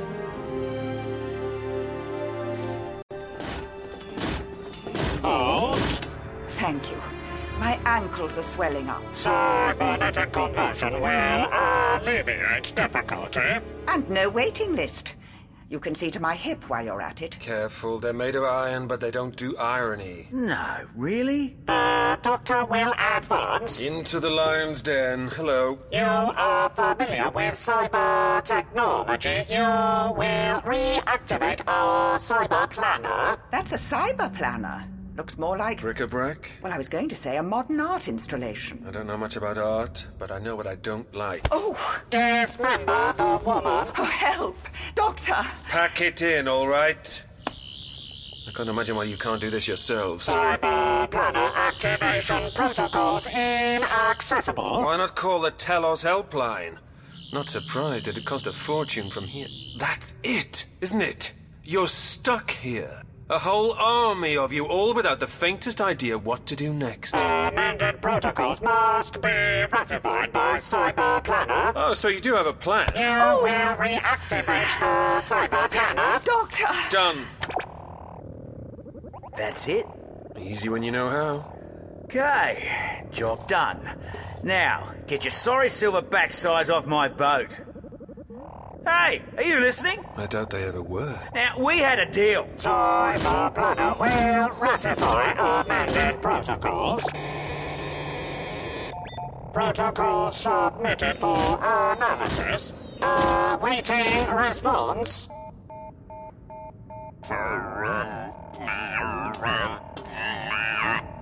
Response is meaningless. And we're bound for Botany Bay. What is the meaning of this? Spot of temporal corrosion, I'm afraid. Do what? Rust in the brain pan. She's not wrong. Must be why it went into hibernation in the first place. Cyber planner unable to ratify amended protocol. Default to standard protocol. Convert the humans. Byron, you remember how you said there was nothing of value here? Yeah? Well, I did spot the one case that looked interesting. Yes, and? I couldn't understand why it hadn't been touched. It makes sense now. Here, catch! Oh. What is that? Oh, man. Gold. Gold. Take a bar, Miss Pollard. You see, the one thing that's lethal to Cybermen is gold. You're serious? Fact. So, back off, Cybermen. Cyberman retreat. The TARDIS, quick! No. Oh, no, no, we've got to transport the gold. Uh, uh, Cyberman, stop them. They're going to scuttle the ship. Release that ingot. Oh, oh, oh yeah, sure. Forgot. Uh, happy? Take him. Convert him. Convert No. the humans. No, no, no, please, no. No, he's going to sink the ship. No, no, you got to listen to me. No, stop it.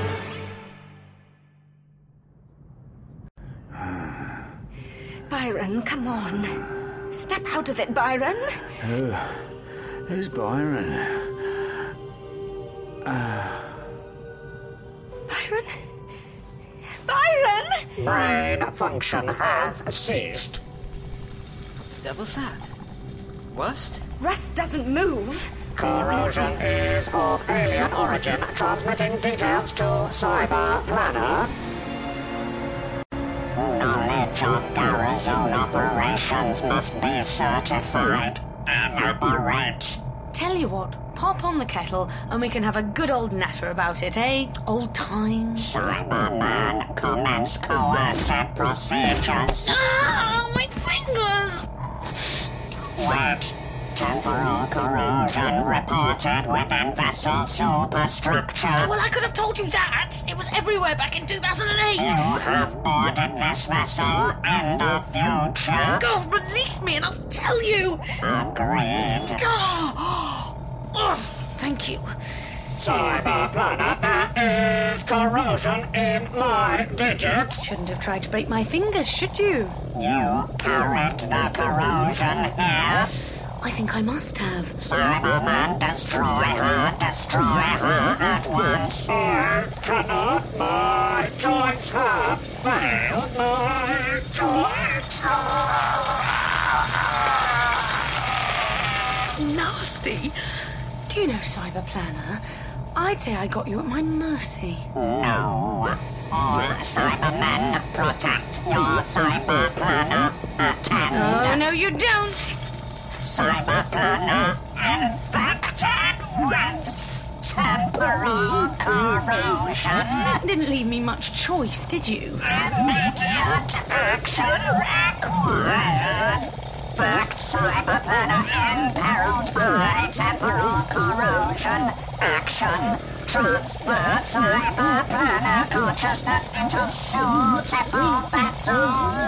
Ah, mm, I don't like the sound of that. Loading circuit and consciousness now.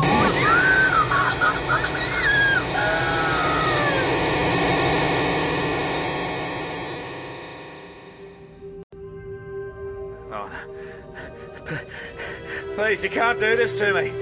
Prepare subject for cyber conversion. Commence initial stage.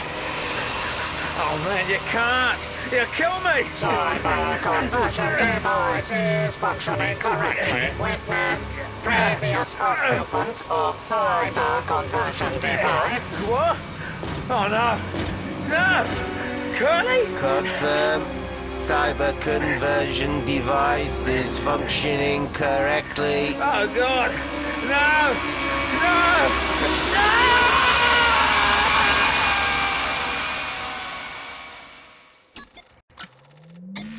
Right, we're all set up here. Pulse generator is in perfect phase with the TARDIS's guidance systems. She'll kickstart the device soon as I dematerialize. Well, do it then. all I've got to do is find the right place to translate us to. Timbuktu, Shangri La, the Hanging Gardens of Babylon. There, got it. Spitsbergen. What's a Spitzbergen? Well, what's 75 miles north northeast of Spitsbergen at this precise moment in space time, in fact? Amaze me. I will.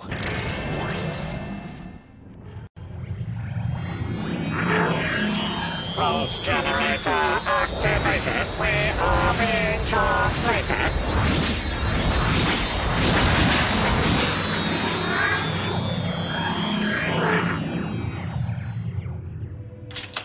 All right, then, I'll show you, but you'll have to be quick. Oh, no. Destroy them. Destroy them at once. Too late, pal. You've been translated. For heaven's sake, it's right in front of you. Iceberg. You see, what's 75 miles north northeast of Spitsbergen is the biggest iceberg in open water since the Titanic went down. You will steer this vessel clear. Too late. Brace yourselves.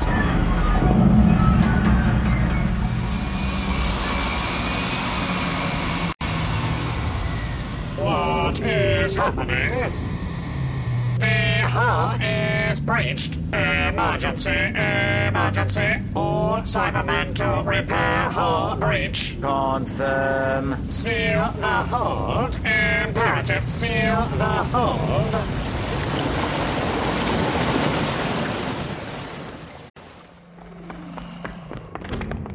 I don't believe you just did that. I don't quite believe it myself. It's just Byron. I know. I'm so sorry. What's wrong with me? I can't even cry for him. You will.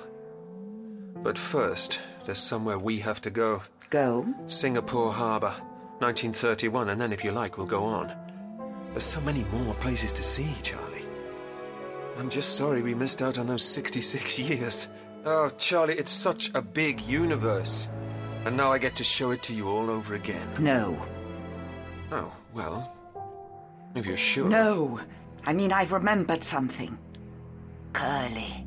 Who? Curly, the chap I locked up in the brig. You can't imagine he's. Doctor, we can't just leave him to drown. Ah, this is madness.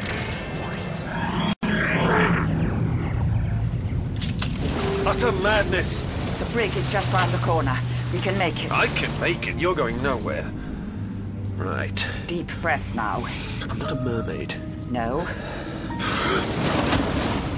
You're something altogether more fantastic. Doctor? Doctor, is that you? You, I know you, mother. No. Baron! Please! Baron!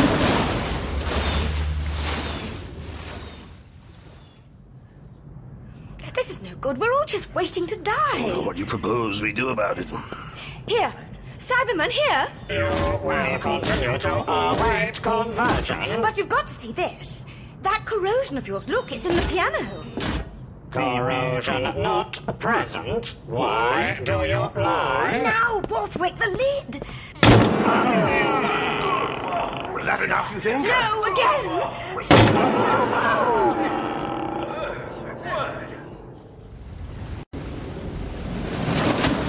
Charlie? Charlie, the door was open. He wasn't there. He's got a chance. Charlie. They say your whole life rushes before you. They're right. You're wounded. We'll get you to the TARDIS sick bay. It was Byron, Doctor. I, I didn't see where he went. Hush now. I'm trying to work out that fireman's lift. My whole life, before my eyes. The first 21 included. Ah, but wasn't it the best? You and me. With Orson Welles, remember? No, no, my name is not Charlotte Pollard. Char- Charlie, Charlie, you must hold on. Remember. My name is Madeline. Madeline Fairweather. I was with her all those many years ago. Charlie, Charlotte Pollard, on this boat. all those many years ago. I'm so sorry. What happened to Charlie, please? So sorry. No, no, no, no, no, don't die. You have to tell me. Tell me what happened. Please. Please, please.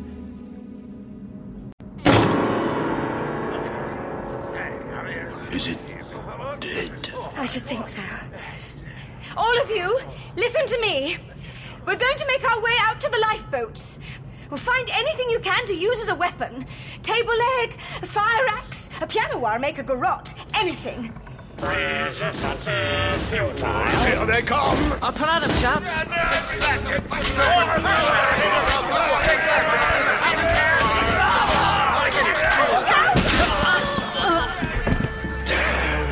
Leader, this rebellion is quashed. Awaiting instructions.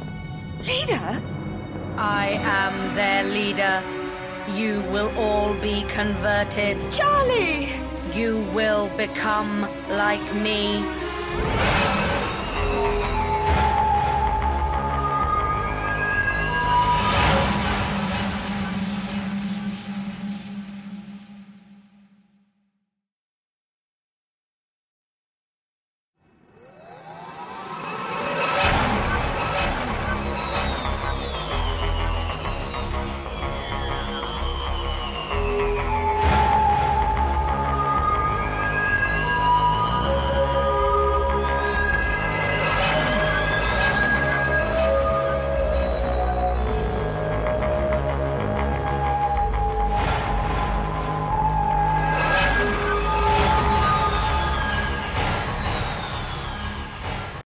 Leader, this rebellion is quashed. Awaiting instructions.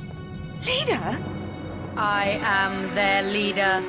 You will all be converted. Charlie! You will become like me. Charlie! What have they done to you? I am improved. My mind is clear. Soon my body will be augmented. Charlie, you have to fight it! My Cybermen are fitting conversion apparatus below deck. You will not have long to wait. I'll die first. That would be wasteful. Cyberman, restrain her. Ah! You will watch my conversion. You will see your fear is unreasonable. Then you will follow. Oh God, somebody save us! Won't somebody save us, please? Cyber conversion is your salvation. It will be extended to all of your kind, here in your future, then in your past. Oh, please! Please! Please! Hallelujah! Report. Spontaneous electrical discharge from mast cause unknown. Let's see Elmo's fire, Cyber Lady. It's a sight.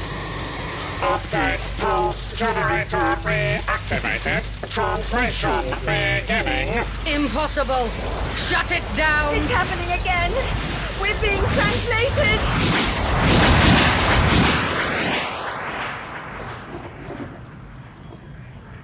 Update.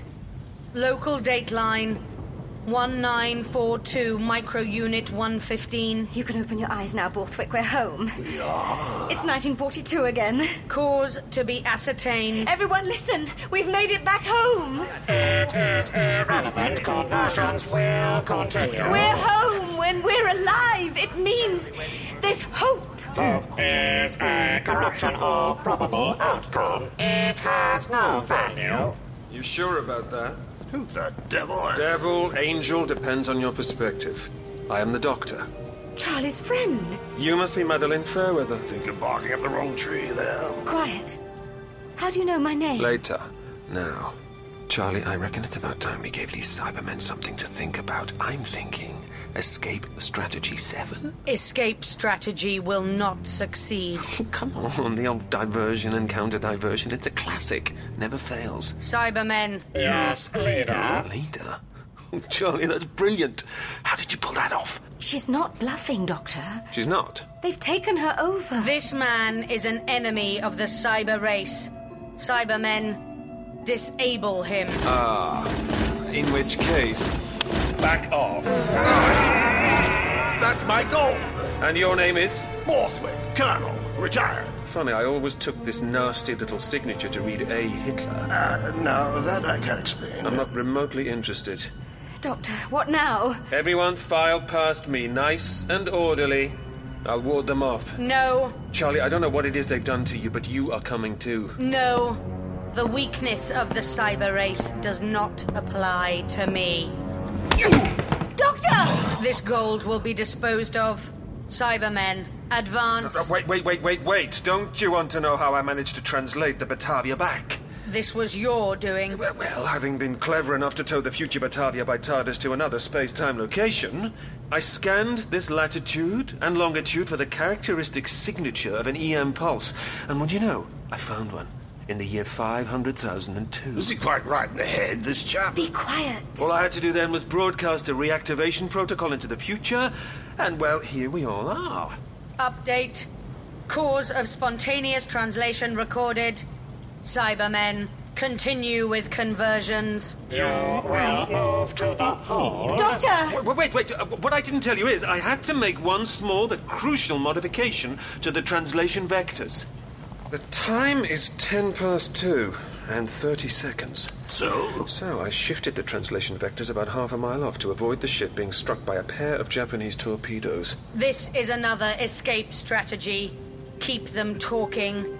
It will not succeed. Meaning those torpedoes are now, what, 50 yards off the starboard bow? You're not serious. They cruised straight past her original location, but here they are again. Thought I might need a distraction. Brace yourselves! Confirm torpedoes to starboard. Initiate evasive action. Escape strategy three with a dash of four. Hold on tight. Report. Hull is breached in two places. She'll be taking on water fast. All Cybermen, new protocol. Repair hull breach. Do I take it to mean this ship's sinking? Afraid so, unless the Cybermen get a shift on. Blithering idiot! What about our loot? You won't be seeing that again, Borthwick. Do exactly as I tell you, and I'll try to see you escape with your lives. Oh no, Doctor! It's every man for himself. You fellows, to the lifeboats! Follow me! That's right! Cast her down from the cradle! Oh, Not so fast! Steady, steady! All of you, stop! Stop now! Stop! Because I've seen the future, and none of you, none of you will live if you jump ship like this. Stay, and I'll do my best to find a way to save you. Gentlemen, we'll have to jump for it. It's only 20 feet or so. Ready? Three, two, one, Geronimo! Come on in, the water's lovely. How can you be so sure, Doctor? It can't be so very far to land. They won't make it, Madeline. There's only one person escapes that way. You. Oh, Doctor, you're hurting me. I'm saving you. But the lifeboat. There's one other. I can't row it alone. The web of time says different. Trust me. Bon voyage, Doctor! You fellows, it's in and out, in and out, This isn't the boat race, Borthwick. Come back before it's too late. out, right there. Idiots. They're not good men, Doctor, if it makes any difference. Good or bad, the web of time doesn't care. Now for Charlie. Come on, the bridge. What was that? The mine, I expect. I warn them. Coast's clear. Now, What are you looking for? The World the Service? Cybermen's own control frequency. Oh, a bit further. That's what they used to take over Byron, wasn't it? Byron. Oh, you mean his grandfather? Yes, I expect. Aha. What happened to him, by the way? Well, his brain sort of collapsed. It did what? Cyber control signal causes deterioration of unaugmented brain. That's what they said. Come on. Shouldn't you be getting on with whatever it is you're doing? Cybermen, seize them. I'm walking away. I'm walking away, all right? You thought you could save Charlotte Pollard by overwriting the cyber planner protocols imprinted on her brain. But her brain will be dead within the hour. Her synapses wither as I speak. But then you will die too, Cyberplanner. Fact. Human brain incapable of sustaining cyber consciousness. Fact. Time Lord brain capable of sustaining cyber consciousness. Kill the girl She has no value. Doctor, you said I'd be safe! You were there in the future. You can't die now. Is that what he told you? He said the web of time would protect me. He lied. Charlotte Pollard fell through the web of time. Charlotte Pollard died and still lived. The future can always be changed. Destroy her. No! This is futile. Cyberplanet, prepare to receive transmission. Your name is Charlotte Pollard. Are you receiving me? Your name is Charlotte Pollard. My name is Charlotte Pollard. My name is Charlotte Pollard. Oh dear, Cyberplanet, your Cybermen seem a bit confused. Hadn't you better do something about that? All Cybermen, listen to me. Retreat to beyond range of control transmissions. The hold would be good, it's lead lined. Retreat to the hold and await further instructions. How about this order cannot be countermanded just to be on the safe side? This order cannot. cannot be countermanded. No! Cyber Planner will not be manipulated. I am the Cyber Planner. I. I. I. Your name is Charlotte Pollard. Repeat, your name is Charlotte Pollard. Message received. Transmission complete. Charlie, are you there? Charlie? Doctor? Is that you? Yes. Madeline, help me with her. Madeline? There is no Madeline here. My name is Charlotte Pollard. I beg your pardon? No. Seal the hold. Wait, the cyber planner is not accounted for. Cyber planner's instructions cannot be countermanded. Seal the hold and await further instructions.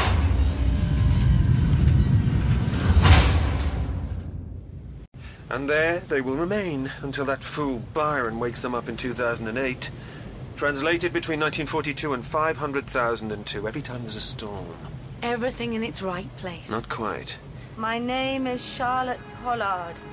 This order cannot be countermanded. Charlotte Pollard. Ready on your side? Ready? Take the strain.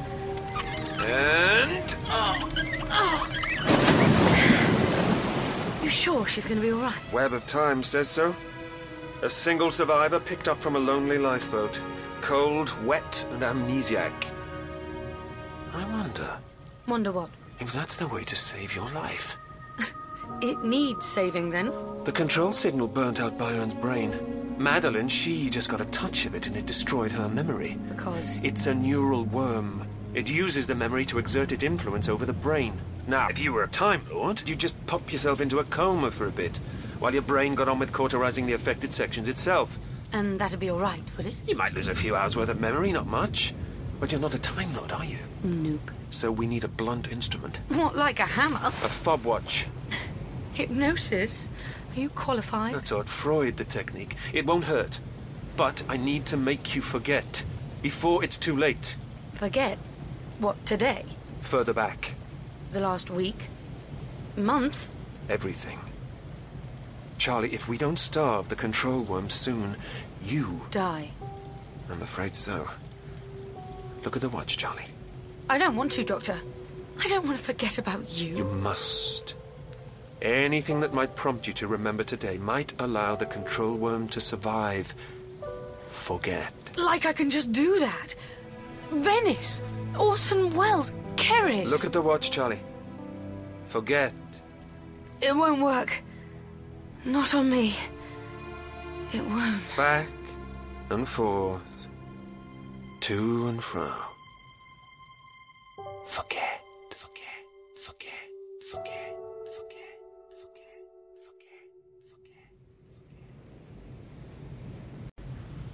Hello?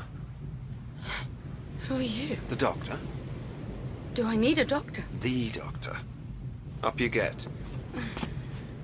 This is a boat. Headed out of Singapore Harbour. Oh no, but that's where I'm going. Oh, come on, we've got to turn it around. Don't worry, there's an easier way back. There is. I've got a box. Bigger on the inside than the out. How can something be bigger on the inside than on the outside? How? Ah, well, it's complicated. No, no, no, no, no. How? I beg your pardon? That's good, isn't it? Geronimo taught me that. How? There, you got the hang of it already. You've got the hang of it already. No. Something about um, Mr. Lenin's pajamas. Remarkable mind, Lenin. Terrible at tiddlywinks. The control room, it's gone. You. You're the doctor. You might just be the oddest man I've ever met. I don't understand it. How? Oh, don't start that again. Don't you see?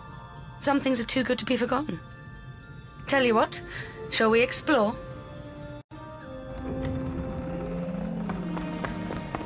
So, where to now, Miss Pollard? Surprise me. The relief of Mather King? Hmm, Mm, too noisy. The sacking of Londinium. Too much Boudica. I know, the Jovian fold. Thousand Year Carnival. That's the one, Sumeron era dateline 925.3. Oh, you'd love it. Charlie, you're gonna love it. The Millennium Mardi Gras, the party to end all parties. Charlie? Just don't do anything rash, Doctor. Or I rip her head off her shoulders. Capiche? Byron? It's Super Byron now. Man, you've no idea how fantastic this feels. And you've no idea how restricting this feels. Sorry, not used to my own strength yet. Better? Oh, marginally. Byron, it was too late to go back for you. Ah, you didn't even try.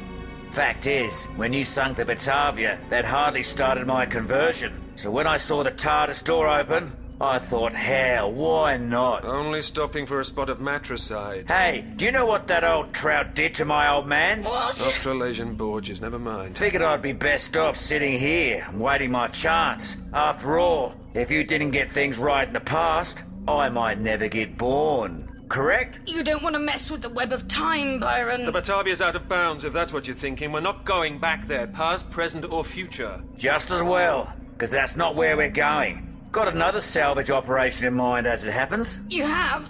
In the year 500,002. Byron, that's not clever. Oh, you think? I'm thinking, damaged or no, that cybership is going to be packed full of technology. That's where the future is, Doctor. Right. Oh, thank you. It's all right. I don't need a hostage. And now he decides. Because the Doctor's going to do exactly what I want once he's been zapped by this. Byron, the cyber planner can't help you. It's knackered, demented, kaput. Oh, yeah? I got these jacks in my head now, and when I plug 'em in like so. I can control your every deed. Good, isn't it? Doctor! Doctor! Forget it. He won't answer to you. Doctor! Doctor! Transmission received. Oh, no! Take us to the year 500,002. There's a good fella. I obey. Magic.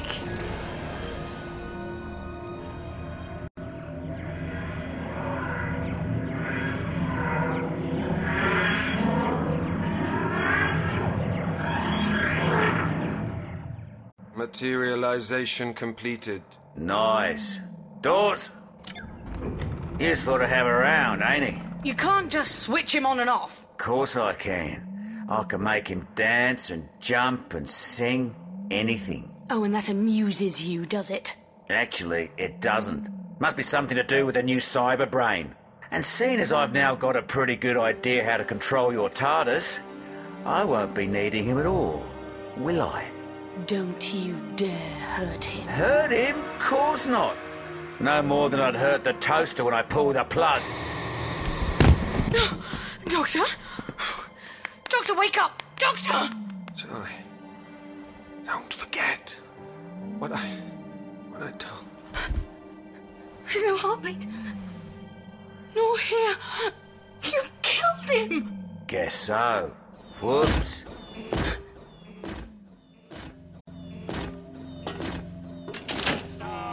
Cybermen. This area is restricted. Not to Cybermen, right? Me and you, we're brothers. This human has been cybernetically enhanced. Conversion is incomplete. Abort him. No, wait! He's got your cyber planner. Is this true? What the hell do you think you're playing at? Release the cyber planner. No, I have been asked to return the cyber planner to its, uh, Headquarters? Headquarters! Cyber Planner must be reinstalled in Control Center. Yes, you will escort us there. Then what? Shut up. Right, left, right, hold. Cyber Planner must be reinstalled. Wait. Confirm Cyber Planner not corrupted first.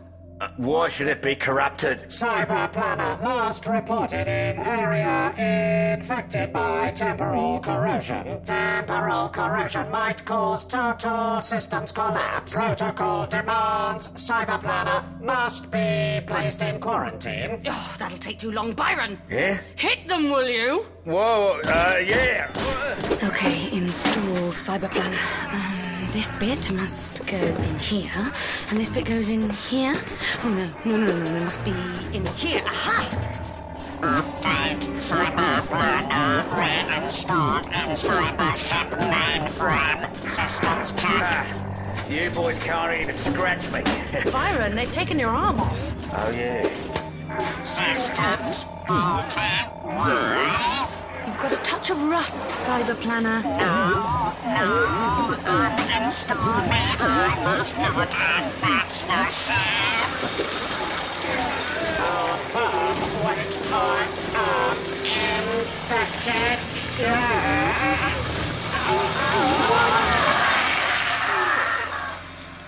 Nasty. Oh man, it's, it's on me now. Oh, it, it hurts. Charlie! Charlie, please! God. Goodbye, Byron. I can't say it's been pleasant. No, you've got to help me!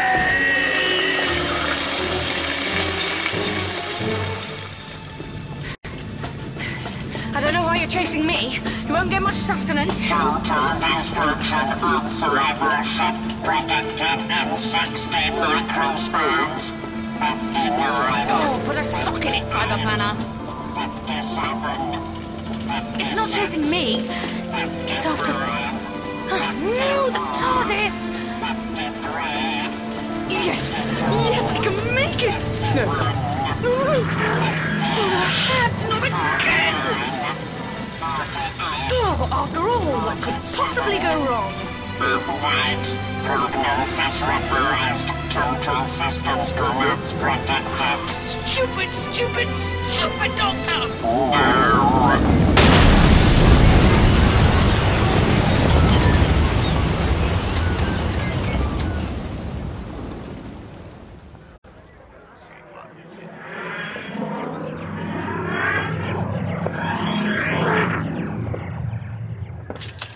Now, where was I? Singapore, Singapore Harbour. Charlie, one minute! No, we have no doubles available. Singles, yes. Oh, snuggle up? Certainly, sir. But that will be at the double rate. Charlie! Charlie! Where's she gone now? Shop, One moment, sir. shop, shop, shop. I do apologize. Are you a guest, sir? Permanently, I'm the doctor. Oh, oh yes, o- of course. I'll just fetch your key. No, no, no, I, I don't want. Your clocks are wrong. I shouldn't think so, sir. They're beryllium chipped. It was midnight just now. It has been a long night, hasn't it? Your key and your bill. Dated back to 1926. Bill. Oh, yes, um, my head is swimming. I'm sure it is, sir. Security to reception. Thank you. I've uh, got s- cards in here somewhere. Oh. Gold ingot, do you? That'll do nicely, sir. Security, as you were. Do you know, I've absolutely no idea how that got in there. But anyway, I meant to ask have you seen a girl? About so high? Hair, eyes. Yes, she's got those. Oh, of course. There was a girl left you a message around about midnight. Name or Charlotte Pollard. here you are, sir. Dear debtor, handwriting, Charlie. Dear Doctor, it's been such a long journey for both of us. I never ever wanted it to end. But end it has. We both know that. Oh, Charlie, no. A long time ago now, I said you were the oddest man I'd ever met. You're that still. You're the best man I've ever met, too. But we've chanced our luck once too often, I think. So I'm bailing out. Escape strategy number five. Number six. I'm going to disappear. There's no freedom like being dead. I can go anywhere, be anyone I want. Just like a Time Lord, really. Don't look for me, please. But remember me. I'll remember you, always. With love. The girl who never was. Sir? Are you all right? Doctor? I'm fine. Here, you can bin that. Sir? Are you leaving? Sir? You work in a hotel. You should know.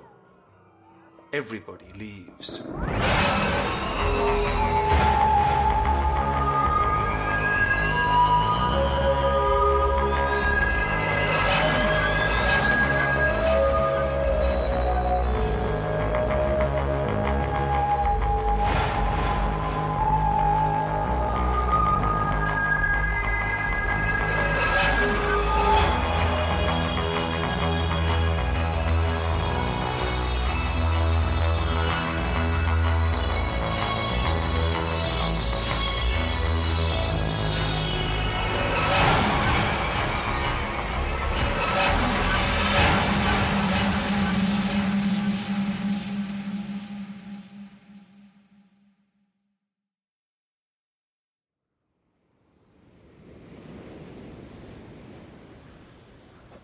Memoirs of an Edwardian Adventuress continued.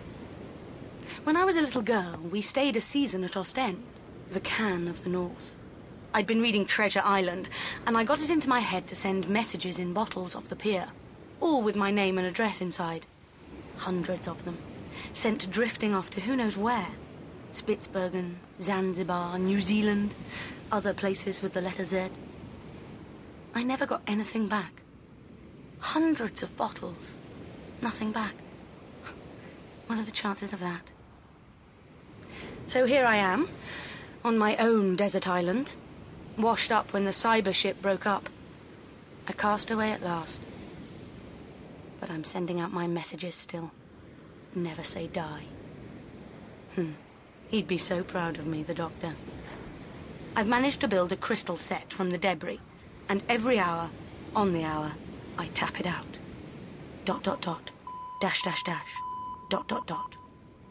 Over and over and over. Someone's listening.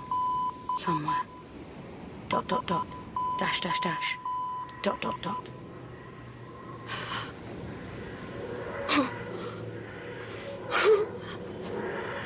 He's alive! Oh, he's alive! Oh, God, what took you? Open up! Doctor, open up! I knew it! I knew you'd come back! I'm sorry. I, I was expecting someone else.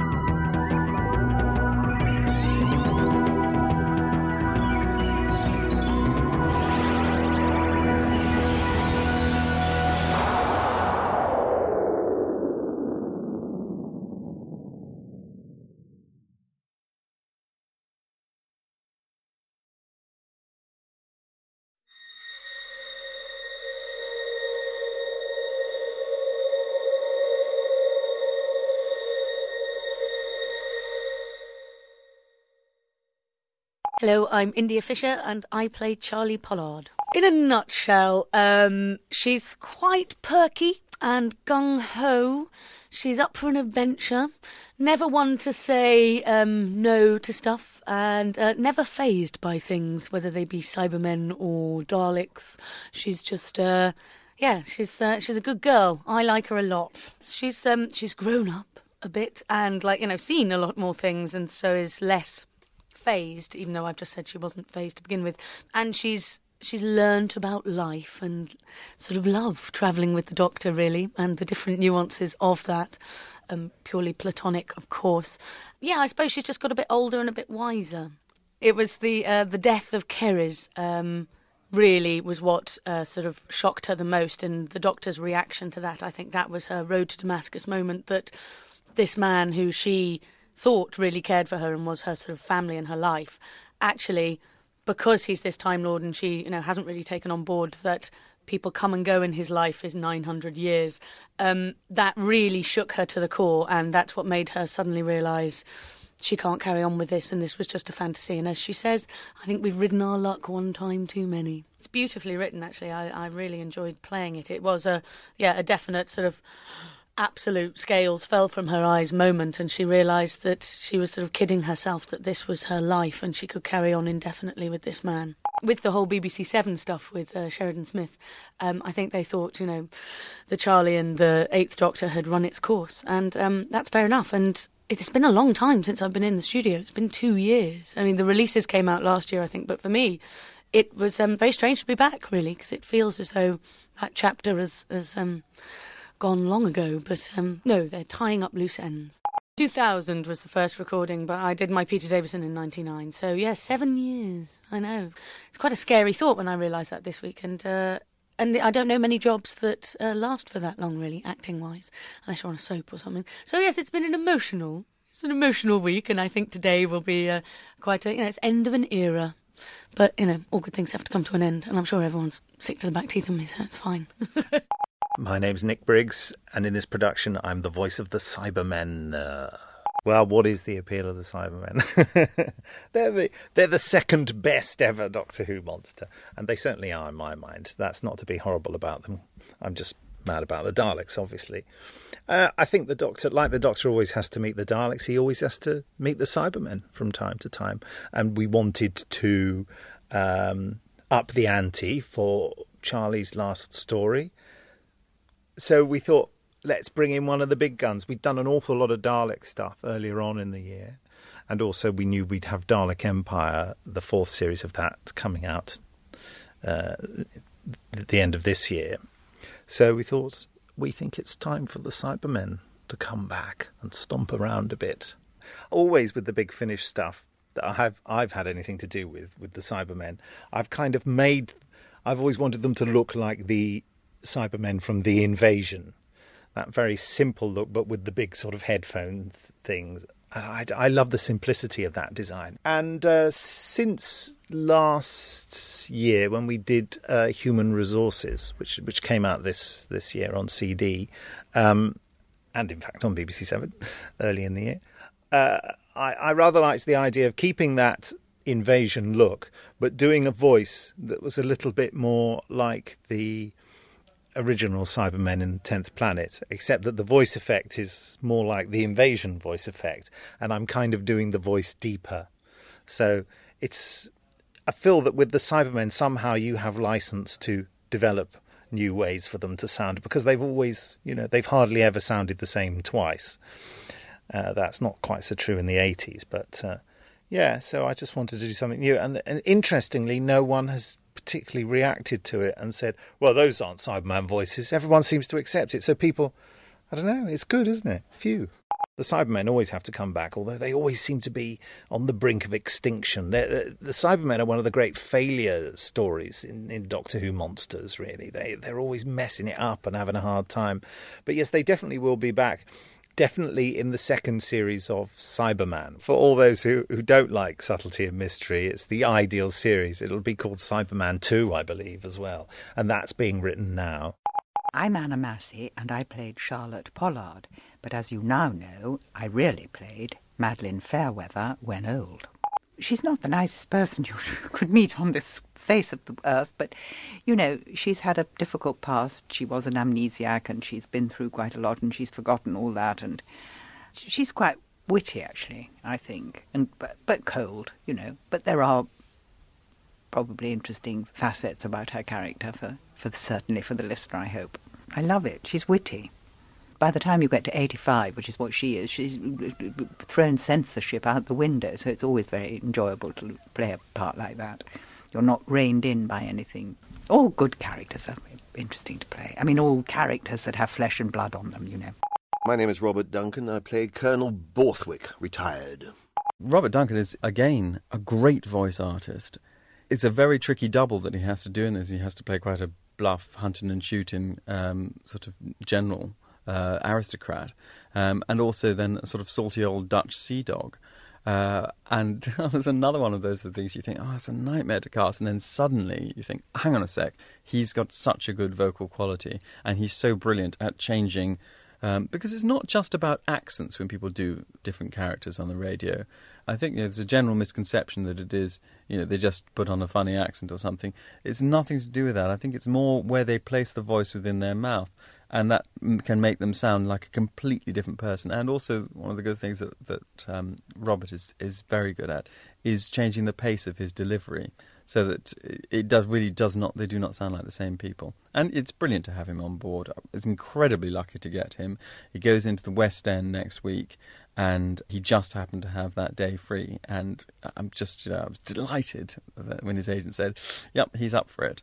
So again, it's- it does make a difference, even in because they're not the biggest parts in the in the play, but even in in those small parts, if you get a really good actor, they can transform it. Well, he's a plantation owner. He was found on this ship. Uh, he's discovered on the ship, and um, obviously the Cybermen are- are in evidence. And um, so he, t- he he b- believes he's leading the um, efforts to resist them, but um, uh, in the end, he jumps ship almost literally and jumps into a into a rescue boat. And uh, but it doesn't end happily for old Co- Colonel Borthwick. Not at all. I wanted to come back. I think Bor- Borthwick should have a series. no, but uh, it, no, it's a great character to play. He's like one of those typical buffoons, um, a little gin sozzled, but uh, nevertheless good value. Yes, and uh, yeah, I mean he, he he's. Uh, he actually recognizes a few th- things in his life in the course of the program that he he regrets uh, this, the whole business of having uh, left Japan before the Japanese got it, got there and um, left his uh, wonderful workers to face the consequences where they stole the money and stole uh, all the goodies and ran away. So he kind of feels this is his comeuppance, if you like. The doctor has a permanent suite on floor six. I'm not sure that's him. They say he's had it since 1872. Natalie Mendoza is playing the receptionist. She's very, very meticulous actress because in The Girl Who Never Was, she has to do a um, a Singapore accent, and um, I remember in the script it's, it describes the character as a Malay um, Sybil Faulty, and she phoned me up and said, "Now, do you want Singapore or do you want Malay? Because they are different." So I thought, brilliant. Very, very few people are going to realise the difference, but you know you're so meticulous about doing that. And she, uh, and I'm so delighted that she said yes because um, she's got such a nice, gentle, innocent quality to her voice, and she's very good at comedy ones as well. And we needed that, and that's a very hard to get one actress to do both those type of things is very hard, and, and Natalie is fantastic at doing that. He's very good. He's very good, Jake. I mean, he's he's quite quiet and uh, polite and unassuming, and yet when you get him in the studio and you say, "Right, you've now got to be murdered by some Cybermen," he'll scream his head off and shout, and he's got a lot of his he's inherited a lot of his father's sort of stillness. It's one of the great qualities that Paul has um, stillness and poise and not hurrying or rushing things. Um, and, you know, he's amazingly talented for someone of his age. That sounds incredibly condescending, and he'll probably thump me if he hears that. Um, we were delighted when Paul said, you know, Jake might be around uh, that week. I thought, great, okay, because there are lots of little bits and part, bits and bobs that we um, we love uh, to have a different voice for. And Jake, you know, does different accents, does different deliveries, does different performances. Um, so it's brilliant to have him back in. Um, so he said he's going to be poshing up for this one, um, which is good. Be interesting to hear. I've been a fan of Doctor Who for years and years and years, right from the very beginning. So, um, and Fraser's a mate of mine. So, uh, uh, yeah, I, I, I, I, I've seen them all. But the, the nice thing is, uh, I've never never done one a, a Doctor Who in my life, not even playing a monster, and now I get to play at least something in the Doctor Who series. As a child, I was I loved Doctor Who, and I've got to say I've been I've been taken I've been I've come right into the new one, and I was looking at the scripts, uh, looking at, at the at the shows. I mean, the scripts are amazing.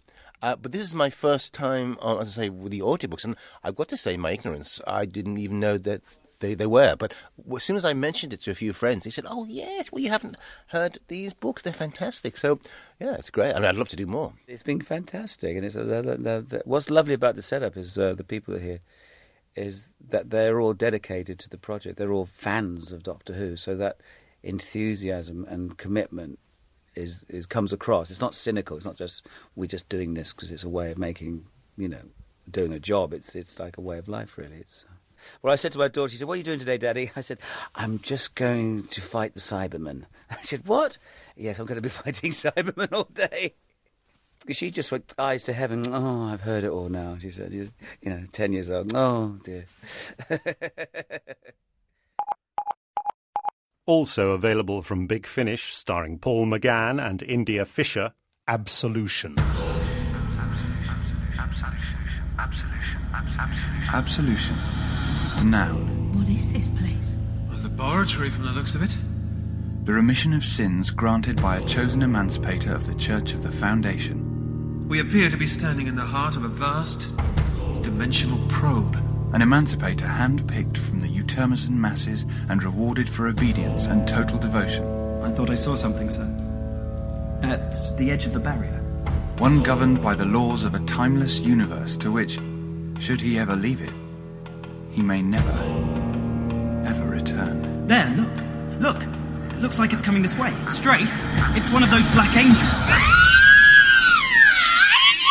Volanthia, this is blasphemy. You have betrayed our sacred doctrine. Your doctrine, Father, not mine.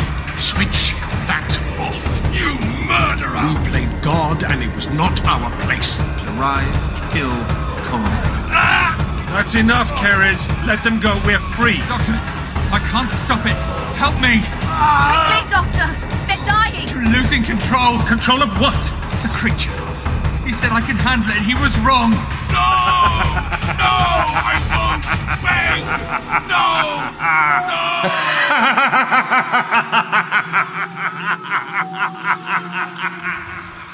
Welcome to hell. Memory Lane.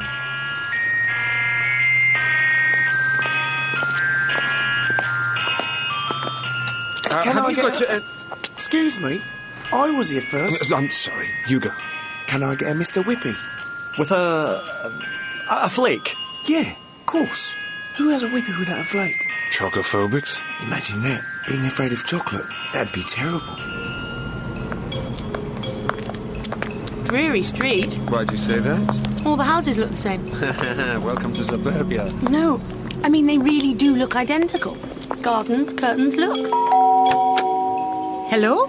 Is there a tall blue box in your house? Not that I know of, dear. Fine, never mind. Don't move. Why not? Because I'm pointing a gun at you. Is that a gun? Yes, it is. Yes? Hello. Have you seen me before? I don't think so, dear. And there isn't a police box in your front room. No. Thank you. You've been terribly helpful. What is the most ruthless thing in the bakery? What's a bakery? Attila the bun.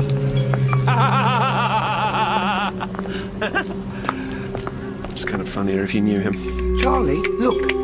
These are my astronauts. The red one's me, the blue one is Samuel, and the yellow one is Kim. Oh, is Kim a boy or a girl? I don't know, Well, you must have heard the name somewhere before. just made it up. Blue box. Pardon, dear? Blue box. Tall one. I'm afraid I'm not sure what you mean. No good then. Forget it. Describe it to me again. A sort of tall blue box. Remind me, Lest, Why do you feel it's significant? I don't think it's ever been there before. This is a warning for anyone who can pick it up. I can't do anything about this. I'm sorry, but I'm about to crash into what looks like a populated area. If anyone gets killed, I'm really, really sorry.